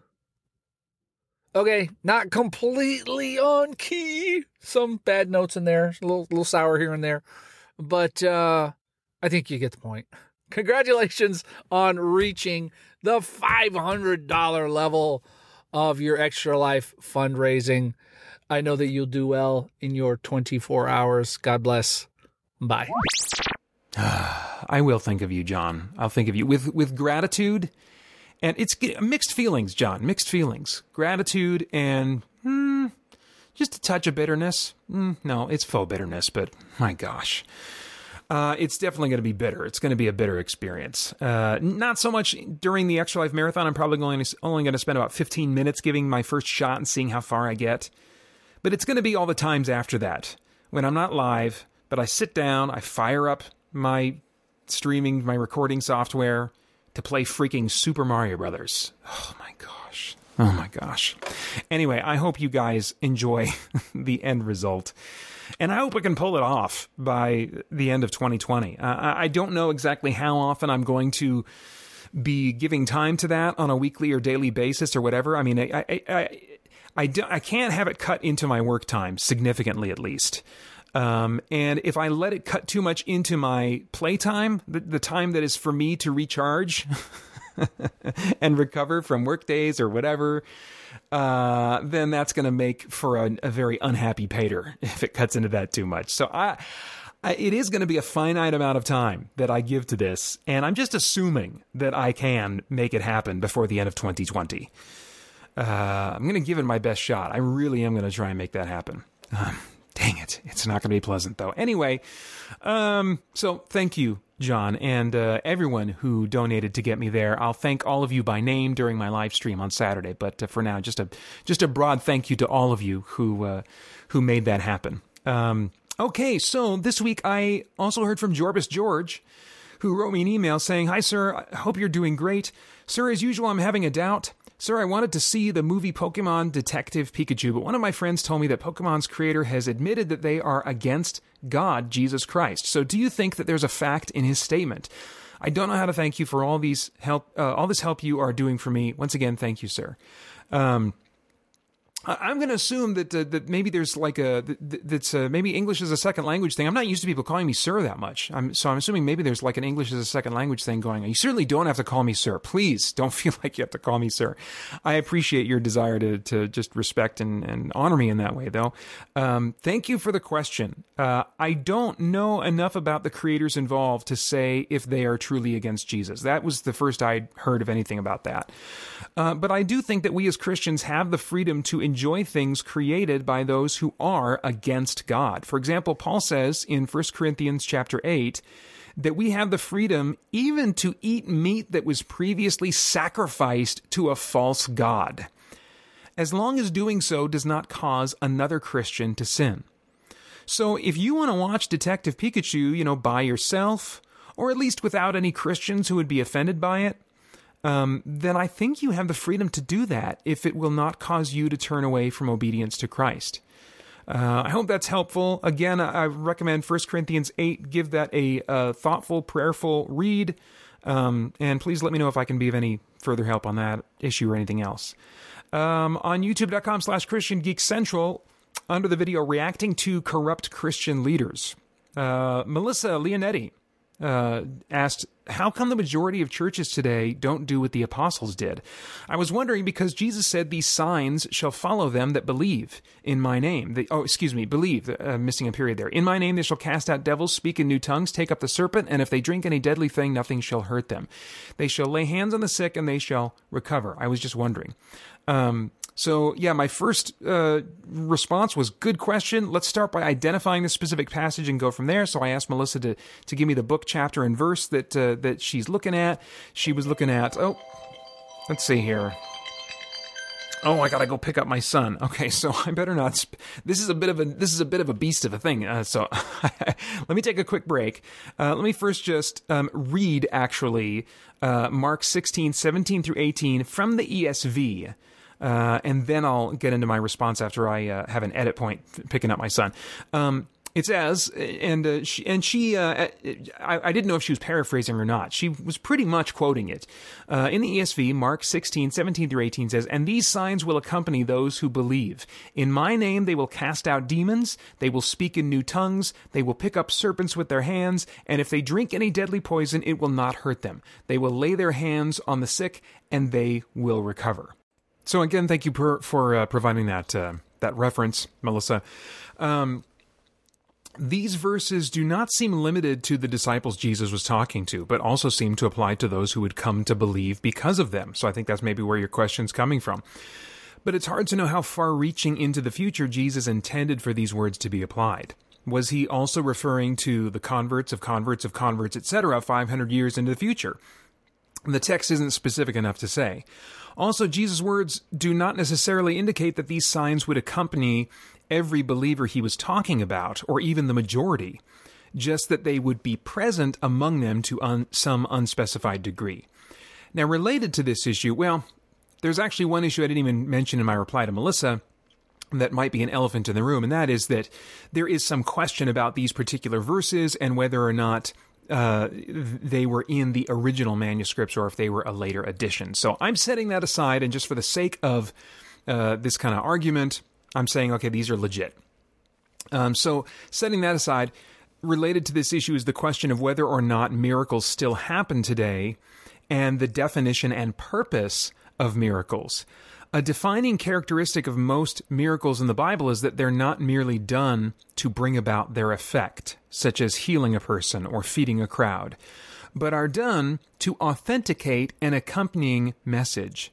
The teaching of Jesus and the apostles was new revelation from God, and so miracles were used to authenticate these new messages.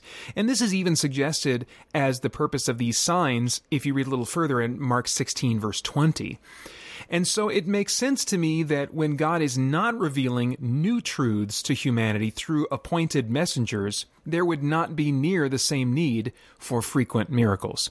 So to answer your question, I think the reason most churches today do not have people performing these miraculous signs is because there is no new revelation that God wants to authenticate. But as I said, different Christian thinkers have uh, different views on this topic, so I hope that's helpful in at least maybe getting you started in thinking about uh, how you uh, are going to ultimately view this uh, this passage. All right, that's it for now. Feedback, feedback. Give me your thoughts, guys. Strike up some chat on our forums at ChristianGeekCentral.com. Leave a comment at YouTube.com slash ChristianGeekCentral or Patreon.com slash SpiritBlade Productions. You type it, I read it, might even share it on the show, unless you tell me not to or want to be anonymous. That's fine too. You can also email me a text or audio message at P-A-E-T-E-R at SpiritBlade.com. I would love to hear from you guys anytime and most any way. And if you would like some help finding a good church in your area, I would love to help you do that if I can. Uh, online resources and communities are a good supplement, but by nature they can't speak to your particular situation like relationships in a local church can. The context for almost everything in the New Testament assumes that we are serving and building purposeful relationships in a local church. So, whether you're in a church that lacks Bible based intentionality or not attending any church at all, if I can help you get connected to an authentic, compassionate, Bible oriented church, I would love to do that. You can email me again at P A E T E R at spiritblade.com and we can try to look at some websites of churches in your area together. Oh, wait, no, that's the old weekly waistline noises. I gotta do. what the crap? And now it's time for my Geek Week. What I've done, what I have planned.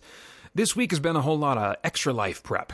Uh, I have. It's it's weird, you know. I, I might have mentioned this on the show last week, but when I get this close to extra life, especially the week leading up to it, as this has been, I'm kind of afraid to play games that I'm planning on playing during Extra Life. Uh, and it's not as much of an option to play other games because I, I usually am installing these games.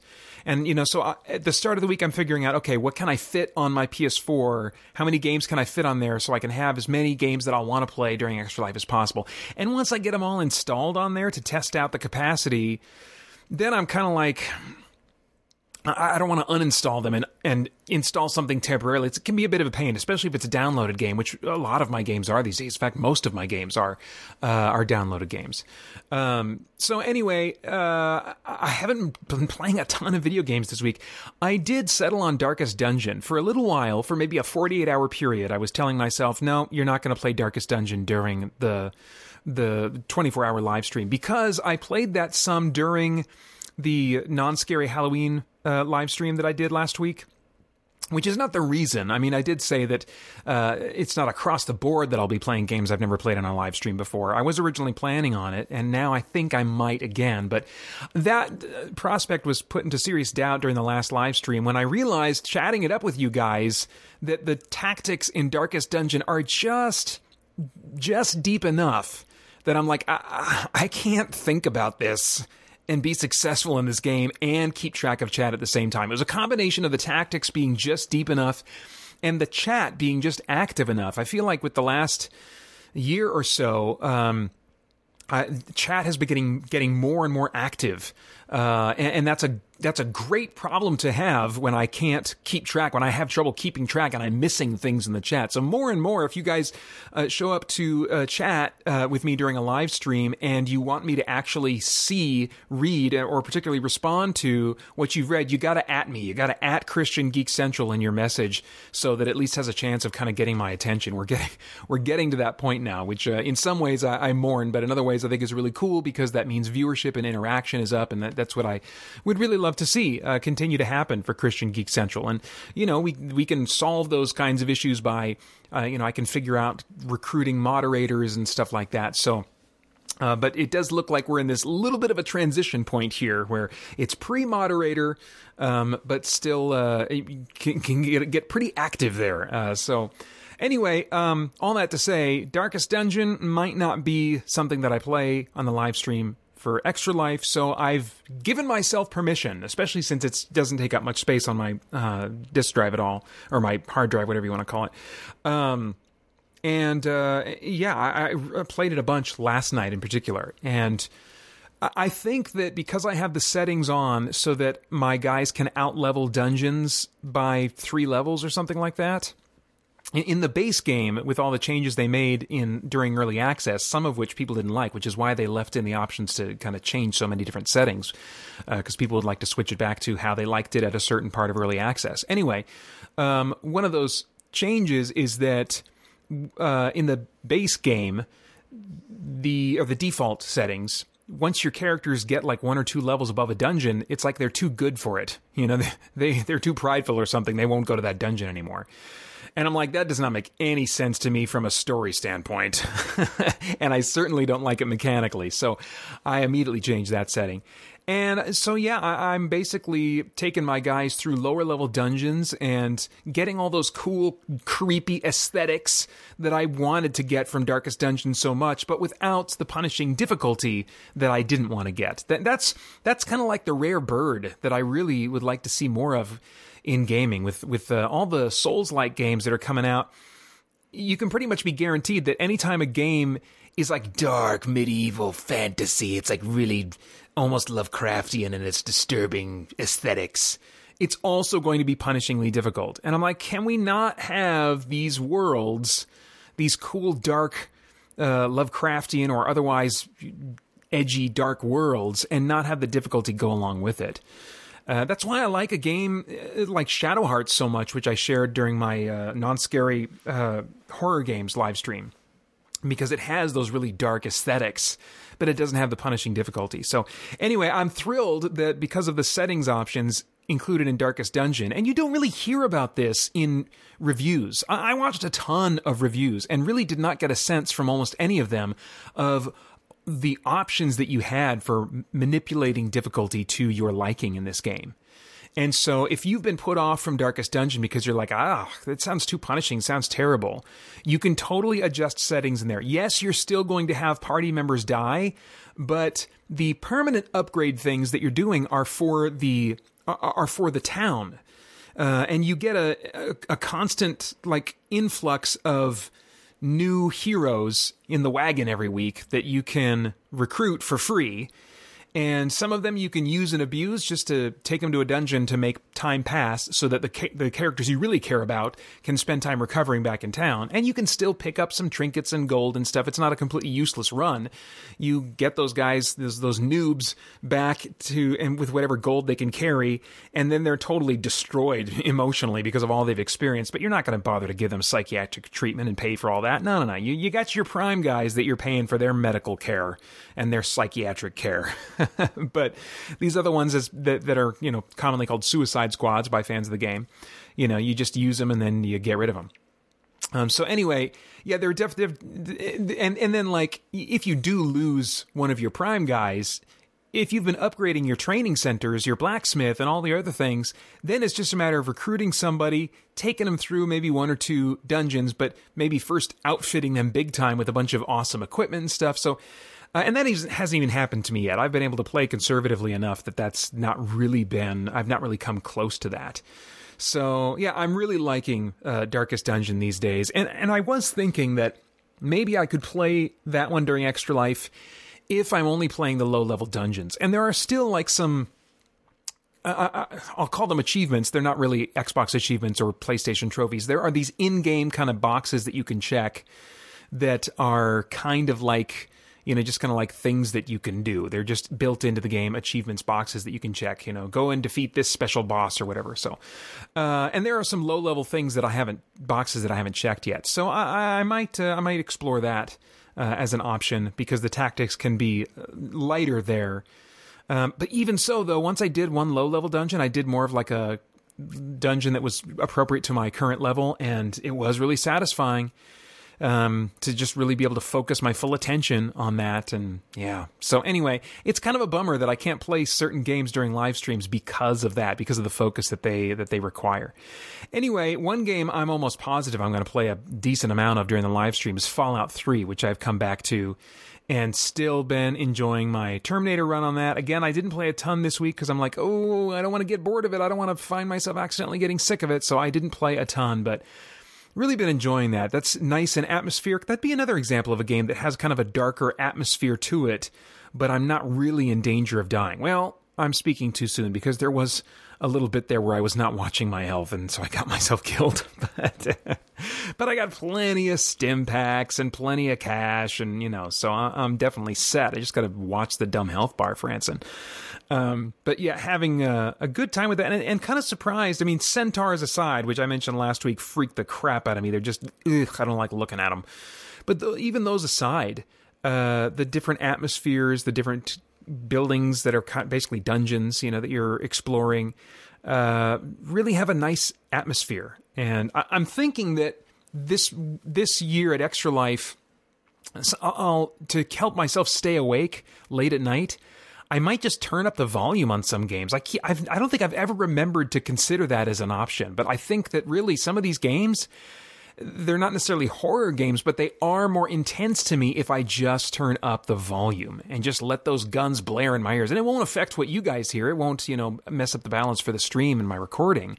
But just in my in my own ears, turn the volume up. So, and Fallout 3 is one that definitely has some atmosphere that even though I'm not in danger of dying, can kind of uh, be uh, enthralling just because it's more intense when the volume's up. But uh, let's see. I also had a couple of movie nights with my boys, in, in part because I was like not really wanting to play video games before this close to Extra Life.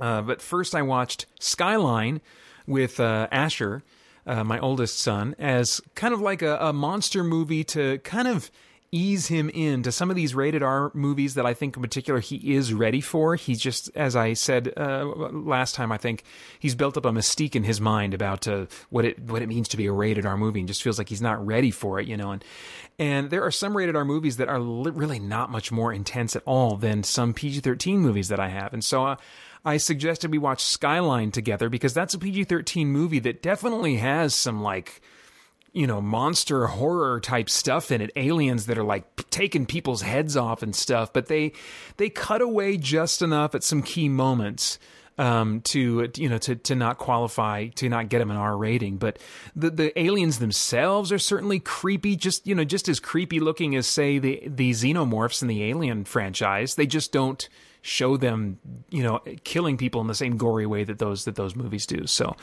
um and, and i'm not saying that he's ready for alien. That's just that's just a comparison. There's other particular movies that i think he might be ready for. Anyway so we watched that. Um he thought it was all right um which i'm okay with him not loving it.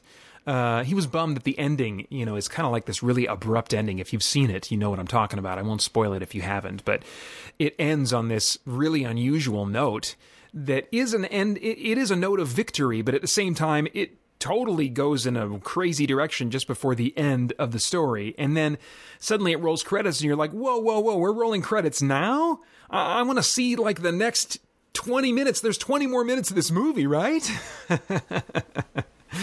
um so anyway uh so we watched that and um you know i'm fine with him not loving it but what was satisfying was i was like so, so I was like, kiddo, you know, you, I think you're ready for some of these other movies that I that I think you might be ready for. You know, um, one that I think he's ready for that I'd love to watch with him is Frighteners. The director's cut of Frighteners, which I have, is rated R only because it adds one exploding head in it.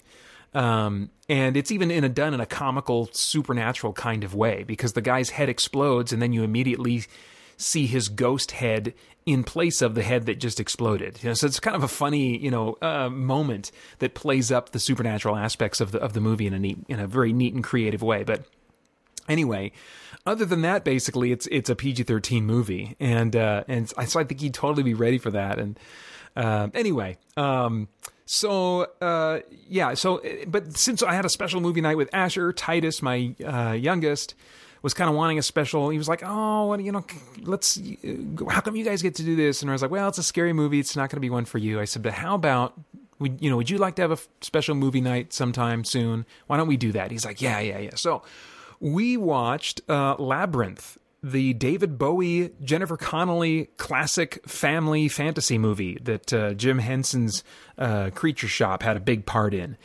And uh, yeah, in terms of like its target audience, um, it does not age for me well. It is very clearly a kids' movie. But watching it again, I certainly could still appreciate all the practical creature effects uh, in that movie. And Titus really enjoyed it. Um, and so that was cool to be able to watch that with him. Um, I have been continuing to read the trade paperback Superman Lois and Clark, which is the story that reintroduced the pre New 52 Superman into the New 52 universe as kind of like uh, several opening steps that were leading to another reboot, the the, the DC Rebirth event. Um, and I, I'm interested in these characters in Lois and Clark as parents um, and in this stage of life. I'm interested in all that stuff. I'm interested in seeing how they get reincorporated into what is now the the, the mainline continuity. So I'm interested in seeing how that all works out. But they're telling this story that is really not primarily about those things. Well, it it is largely about those things it's largely about them in the stage of life that they're in, figuring out what they're going to tell their son John when, because they're they're keeping the fact that Clark is Superman from him, you know, because this world has a Superman, and they're trying to simplify their lives and stay off the radar and stuff like that. So, um, yeah, I, I don't, I don't, I wouldn't, I don't know if I would have made that choice, but you know, a little kid isn't going to be able to keep a secret until a certain age. So maybe you do, maybe it is wise to keep those things from him. You know, it's why you don't use certain words about around kids that you maybe would use around other people because your kids at certain ages are just parrots and they're they can't control that. you know, so so I guess maybe I, I you know I, I can understand why they would choose to keep that uh, uh, from from their son John. But anyway, um, a lot of time is spent on this villain that I'd never heard of. I don't even know if he's was in past Superman stories or not.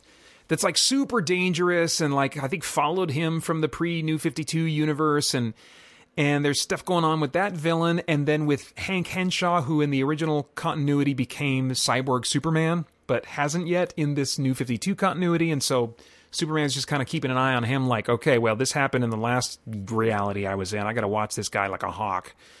Uh so it's just kind of weird and i would rather that the main story and the main source of conflict has to do with explaining how they got from pre new 52 to this universe but as i said i think uh, the last time i talked about this on the podcast explaining how they got from one parallel universe to the other was this really convoluted and hastily puked out uh, exposition um, that I could barely follow. Uh, so the story itself, like the the plot, let me put it that way, the plot that's providing the main source of action and tension is not interesting to me at all, and that's why I've been making my way through it so slowly. Uh, but I'm rewarded at least every time I do say, okay, I can handle some more of this plot that I'm not interested in.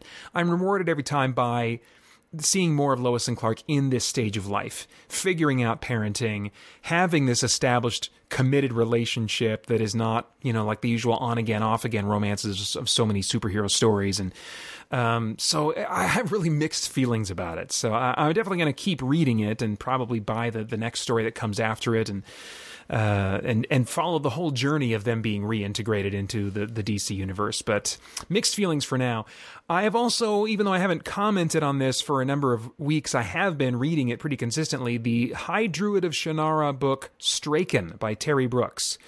And uh, this is part one of a new trilogy that takes place after the Voyage of the Jerle Shannara trilogy, in which uh, the the character that kind of was a main villain in that previous trilogy is now the main protagonist in this one. She's kind of been reformed, and it's uh, it's it's cool stuff. And i like that it's changing up the usual formula. I mean there is still like a young coming of age character at least one and there will probably be more added to the story but it's also involving these more mature characters that we have known in the past. It's chiefly the main character um, Grianne Ohmsford, who is the High Druid of the the new Druid Council, and so a lot of status quos ha- have changed.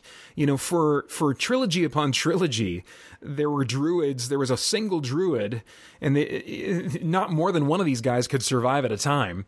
Uh, they just kept passing down this mission from one generation of druid to the next, but only one druid seemed to exist at a time.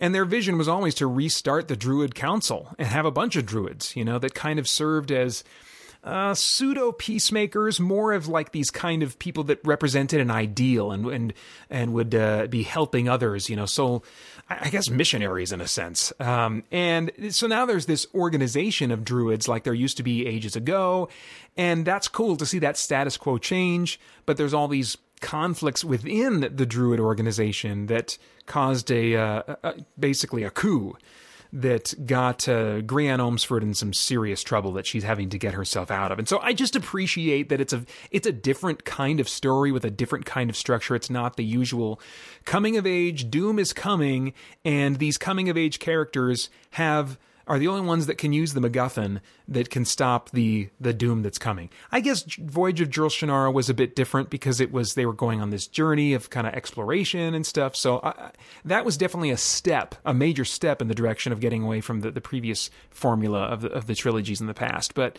this one even more so, I feel like steps away from that, and and I really appreciate that. I still really like uh, Terry Brooks just kind of prose and the way he takes you into characters' feelings and motivations, but also keeps the action moving forward in a nice way. Um, so yeah, I, I'm enjoying getting back into that, and and I especially love that I can't remember nearly anything about this story. I remembered a significant amount about the Voyage of the Jerle Shannara trilogy. I remember almost nothing about this trilogy except, well, what I do know and remember of it, I've, I've, caught up with what I remember happening. Now I've reached the point about halfway through the first book where I'm like, now I do not remember anything about where this story goes. So uh, that's a very cool place to be because um, I'm continuing my journey of rereading um, the last Terry Brooks Shannara novels that I read, and then moving forward with the ones that he's published since then that I, I haven't bought. And there's three, or no, excuse me, two um, new Shannara trilogies uh, that continue going into the future of uh, of the world of Shannara. The prequels didn't interest me as much. Um, but uh, yeah, those are waiting for me. So I'm probably going to be putting all those on my Christmas list. So anyway, yeah, I think it's going to be a book heavy year on Paeter's Christmas list. Um, as far as what's coming up this week, well, freaking Extra Life, that's about the only thing that's on my mind right now. It's hard to think beyond it. Um, but if I were to comment a bit on, on uh, Extra Life in particular, and what I will particularly be geeking out about, I am going to predict a few games that will be standouts to me that I think at this point, and I could be wrong. It just it can all change once I'm into it, and especially the back half of that marathon. I, am just like I go with whatever. Uh, with whatever feels right. This is one of those few instances in life where I would say, you know, it's okay to just go with what feels good. Uh, I got to go with what feels good and what'll keep me awake. and that can take me in some uh, some directions I don't suspect in terms of game choices. But I think that my kind of like games of the event that I'll probably be dipping into more often than others will include Far Cry 3 Blood Dragon. Getting back into that, I I was like, oh man, my memories of this are very different from what I'm experiencing this second time giving it a try. My memories of it were that it was more intimidating and felt more difficult. And I am further now into the game than I was when I last gave it a try, which was years ago. Uh, it was around the first time I was first discovering the Far Cry games, and I bought a, a compilation collection that had Far Cry 2, 3, and Blood Dragon and I just totally devoured two and three. Really enjoyed those. Tried a little bit of Blood Dragon. I was like, oh, I don't know, this feels weird and intimidating or something. It was the Blood Dragons themselves that felt so intimidating and dangerous, because in one of the opening sequences, the only option you have basically is to sneak by them. Unlike the wild animals in the other Far Cry games, where if you've got a gun, you can probably mow them down. You know, if you, if you just have enough time before they can chew at you. But these things are so powerful, so powerful that I don't know that I'll ever have weapons strong enough to really deal with them. And so anything that smells like it could be an insta kill type of source of damage, uh, it can be a real put off for me in a video game. And so I think that's what put me off originally. But coming back to it now, I'm like, no, these guys are totally avoidable. Um, and uh, I, I think I might be able to have a really good time with this game and enjoy some of that Far Cry goodness that I haven't had uh, since finishing up Far Cry New Dawn. You know, so uh, I think I'll definitely be dipping into that. And and it also has a little bit of a sci-fi element to it to it as well. I think since uh, getting back into, as I mentioned earlier, Star Trek Discovery, I've been more in the mood for like sci-fi shooters in particular. And so Far Cry 3 Blood Dragon, along with Agents of Mayhem, were, were kind of like right things for me to retry at this point. Um, I'll get to Agents of Mayhem in a second. Homefront: The Revolution is another one that I think is uh, is going to be one that I could dip into. It's hard to say. I'll need to really get back into the groove of playing it to see to remember kind of how I feel about it. But it has so much in common with Far Cry, and I really want that kind of experience right about now. And it's a good type of game for live streams and to keep me engaged and awake. Uh, so just like Far Cry 5 and Far Cry New Dawn served me in the late hours of uh, two different Extra Life marathons, I think that both Blood Dragon and Homefront are very likely candidates to to help me out. Um, in the late hours and other hours of the marathon as well this year. Agents of Mayhem is kind of a big mystery to me. I, I've been surprised uh, when I played it a little bit uh, this last week and, and a little bit the week before. I was like, I am having fun with this. My gosh, what is happening here? And I've likewise gotten to about the same point in that game, I think, now that I did when I reviewed. Well, no, that's not true. I, I put in a good four and a half or five hours when I reviewed it. I don't think I've quite made it that far, but my attitude is much more positive about it now at this point than it was by the time I got to this point during the review process. And so I think it's just hitting me at a different time when I'm kind of wanting slightly different things right now. Um, I still have to put up with the humor, as I mentioned earlier, but uh, I, I think for just kind of something bright and laser shooty and kind of a little bit of a sci-fi element to it uh, that's not really difficult that I can just go around blasting the crap out of things in an open world, uh, I think it's going to fit the bill for me. Now, I do remember reaching a point after the review process, so maybe I got about six hours into it, seven hours, and there was a story mission that had a timer element to it. Like you had to get things done in a certain amount of time or it was insta fail scenario. And I think that was where I was like, mm, I'm done. Or there was a it was a platforming thing maybe or something, or a combination of platforming and timed mission. And so it could be that I'll reach that point again and be like, no, forget it. Um, or maybe I'll get past it, or maybe I'm remembering wrongly and it was not actually a required mission. I don't know. So if I don't run into that same issue during the marathon, then I can see Agents of Mayhem being one that would be that'll be a good fit uh, at least for uh, at least for a, a while. I, I, don't know how it'll be late at night.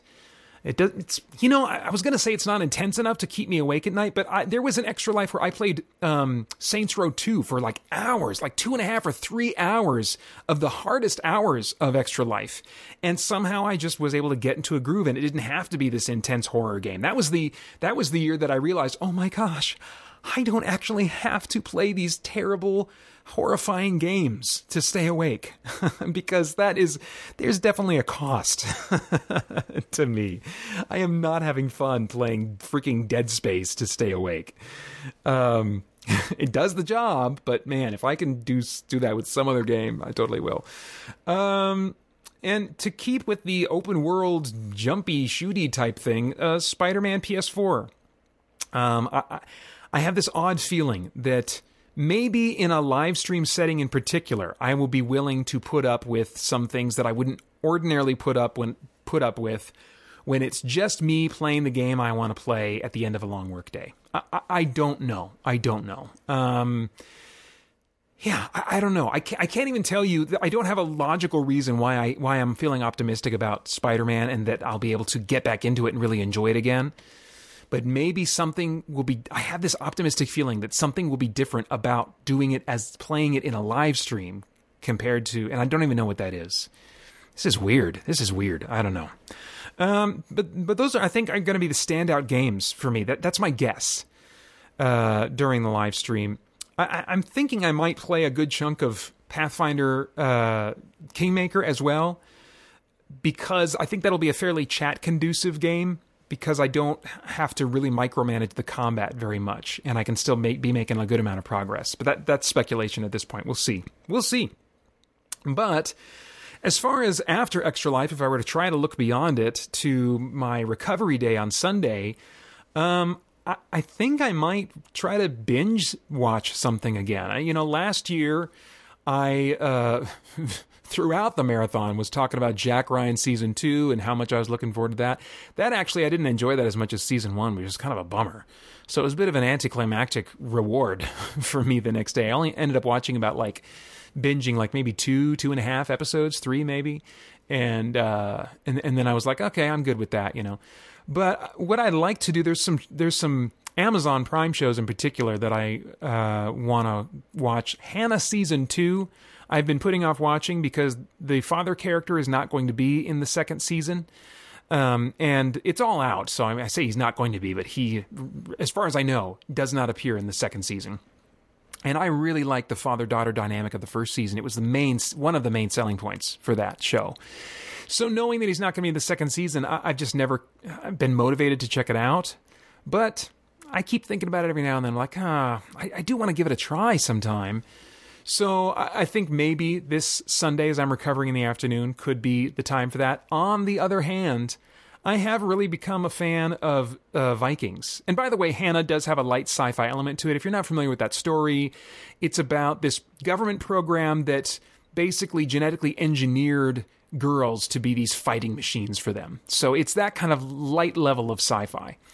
Uh, and then Vikings, um, I've become a, a fan of over the years really has a light fantasy element too. They the way that they present the story, they do call into question at times whether or not the supernatural elements of the story are really happening.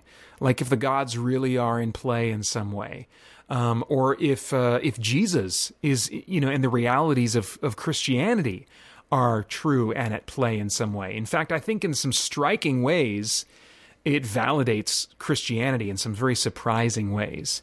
Um, it doesn't that it's not that it invalidates supernatural realities associated with um, uh, with Viking uh, with uh, gosh, what's that whole not Viking religion? What's the um, Norse Norse religion? The Norse gods, the North uh, Norse mythology. Um, but uh, but I mean, as Christians, we can say that there are other supernatural realities going on. They're just darker and not what they appear to be to the people that adhere to them. You know. Um, so anyway, I, I think that it's it's an interesting movie to watch from a Christian perspective, and it and it can be viewed with a with a head canon that validates uh, Christian truth in, in a number of respects. So, uh, and, and then it's also you know has that f- a little bit of that fantasy, just enough of that fantasy vibe to it in the way that it, the story is told. You know, it's like, okay, is this something supernatural that's really happening, or are they just representing cinem- cinematically the viewpoint, the the religious perspective of this Viking or whatever? You know, so uh, you can kind of interpret the stylization of the show to make it more of a fantasy experience and I think that's a valid interpretation. I think that it's may it's being shot in a way throughout the run of the show so that people that are into fantasy will have some things they can glom onto and people that are not quite ready to have full on orcs and fantasy and stuff they can say to themselves oh they're just representing what's going on in their heads or something so i, I think it i think it is able to kind of uh, potentially appeal to both fantasy fans and people that are not interested in seeing fantasy. So, uh, but anyway, yeah, season six. I've only watched the first like one and a half episodes, and it's come to Amazon Prime as of a few months ago, and I've been meaning to get around to it, and just haven't yet. Uh, so that could easily be one that I could end up binging. And then also the only other geek thing that I might be able to see myself doing this week, other than you know playing some more video games, is if I'm video gamed out, which probably isn't going to happen. That's never happened at the end of an Extra Life marathon. I almost always still feel like playing video games, at least later in the day on Sunday the next day. Um, and my wife usually looks walks by my office, looks at me, and shakes her head and walks away when she sees that. Um, but I can see myself maybe just wanting a quiet office sometime this week with no stimulation. Just have my steamer on, my nice steamer, my cool mist humidifier that I liked so much as a child and have that on, that soothing sounds of my steamer, and just playing a quiet game of Pathfinder, the adventure card game, by myself in my office. That's a maybe. That's a maybe. We'll see. But for what it's worth, that's my Geek Week. And that's all for this week, guys. Stay tuned after the credits for Beefy Shawarma with Adam David Collings commenting episode by episode on one of his favorite sci fi shows, Babylon 5, or you can jump back to episode 575 if you want to start at the beginning. Next week, if God allows it, there will be a show. Other than that, I have no idea.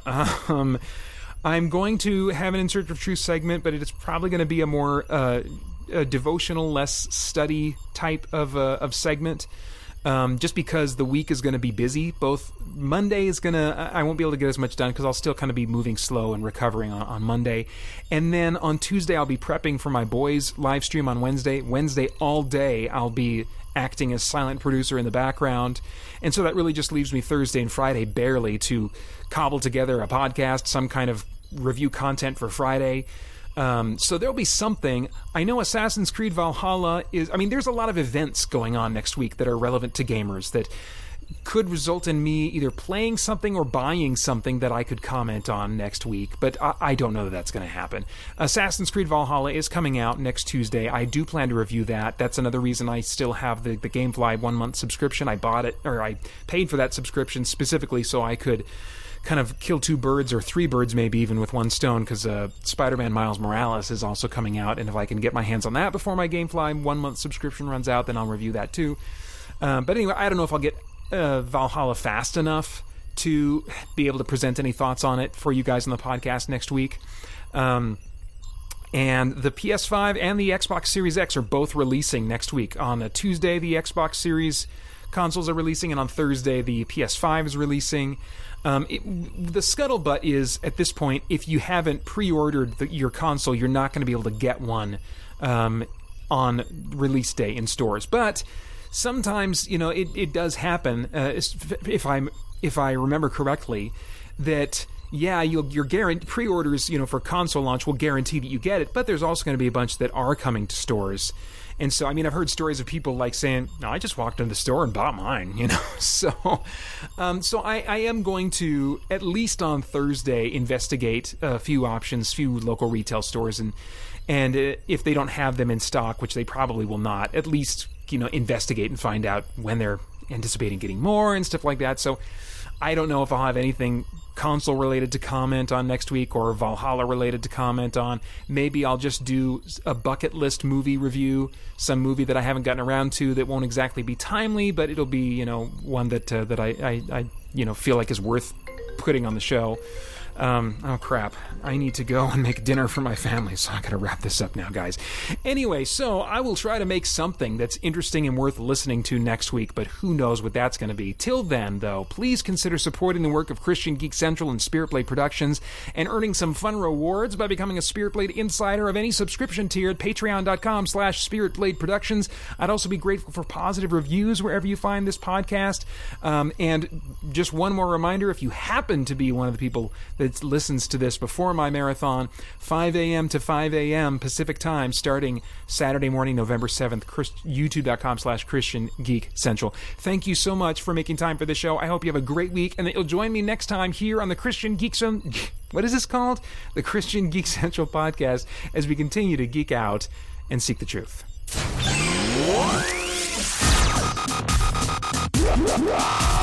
Christian Geek Central Podcast is a community supported endeavor of Spirit Blade Productions.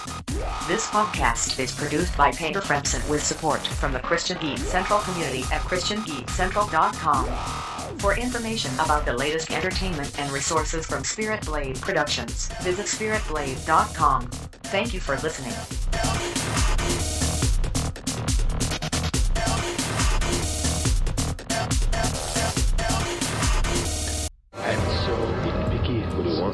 I want it all back, the way that it was. Nothing's the same anymore. Why do I still have to remind myself that she's Why don't you eliminate the entire Narn-homeworld? Stand between the darkness and the light. Declaring martial law. Tell my own government wants to kill me. Get off their encounter-suited butts and do something. Any crew that executes an order like that is guilty of war crimes. Being a freedom fighter, it's a wonderful thing, but the pay sucks. Oh, we're screwed. Now get the hell out of our galaxy.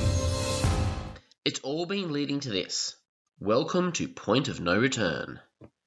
The description on the Lurker's Guide reads As the Earth Alliance plunges toward civil war, internal strife threatens to shatter the command structure of B5. Zack's loyalties are put to the test when Night Watch is ordered to take over security. Londo receives another glimpse of his destiny. This episode first aired on the 26th of February 1996. In a lot of ways, this episode and the next go together. I think of them as a pair, almost a two parter. In story structure, the midpoint of a novel is a very important moment. It's a point of transition. During the first half of the second act, the characters have been reacting to the first plot point, which was at the 25% mark. After the midpoint, they stop being reactionary and start going on the offensive. They start to act rather than react. It's a definite shift. So, what was our first plot point? That was Chrysalis, the season 1 finale. Two important things happened in that episode the assassination of President Santiago and the shadows stepping out of, dare I say, the shadows and striking a Narn colony in service of Londo. Our characters have spent one and a half seasons reacting to those two things, which are themselves quite connected. These two episodes give us the biggest status quo shift that I have ever seen on television. G'Kar even says outright in this episode, we stand at a moment of transition. Today's episode and next week's episode together form the midpoint of Babylon 5. Yes, we're halfway through the show. Can you believe it? Let's cover the Londo plot first, and then we'll dive into the really meaty stuff. Londo is still rewriting Vir's reports to make them look more politic. The aim is to word everything with a negative slant in order to make the Minbari look bad and the Centauri look good. Veer protests that the purpose of his report is to provide accurate intelligence on the Minbari, and Londo replies with this great line Intelligence has nothing to do with politics. Doesn't that just say it all? so, Lady Morella, Emperor Turhan's fourth, third wife, is visiting the station to see Londo. She is a prophetess, a seer. Londo wants to know if the destiny he sees ahead is what is or what might be. He wants her to tell him it won't happen as he sees it. Interesting fact Lady Morella is played by none other than Majel Barrett Roddenberry, the First Lady of Star Trek. Pike's number one, Nurse Chapel, the computer voice, and of course, who could forget Lwaxana Troi? Now, over the years, there have been some controversy over the similarities between B5 and DS9. It's true that JMS first pitched Babylon 5 to Paramount, and they turned it down. And then later Deep Space Nine appeared. And yes, there are some surface similarities, more than a few. But ultimately, the two shows are still very different in more ways than they are similar. I don't know what really happened in the background, but I look to JMS. He never publicly criticised DS9 for stealing his show. He continually talked about how B5 is very different to Star Trek. I see this casting of Majel as a sign of peace. The two great franchises were expressing their mutual respect for one another. And that makes me smile. Also, let me assure you, Morella is much less annoying than Lwaxana. When Londo meets her, he says, I need to see what is before me, whether I should escape it or embrace it, and whether there is any longer a choice. There is always a choice, Morella says. We say there is no choice only to comfort ourselves in the choice we have already made. If you understand that, there is hope. I thought those were wise words. Anyway, here's the prophecy that she gives him. You have a chance few others will ever have, Mollari. You still have three opportunities to avoid the fire that waits for you at the end of your journey. You've already wasted two others. You must save the eye that does not see. You must not kill the one who is already dead. And at the last, you must surrender yourself to your greatest fear, knowing that it will destroy you. Now, if you fail all the others, that is your final chance for redemption. Now, we'll see what these things mean over time. But again, it's interesting to me that Morella's idea of redemption is very much works based. The idea that you can redeem yourself from past sins by performing good acts. And then she tells both Londo and Vir that they will both be emperor. One will be emperor after the other dies. That is so JMS. He gives us the answers up front, but he doesn't give us the context until much later. It's a really interesting storytelling device. I really enjoy this little character driven plot for Londo. I pretty much enjoy any character stuff they do with him.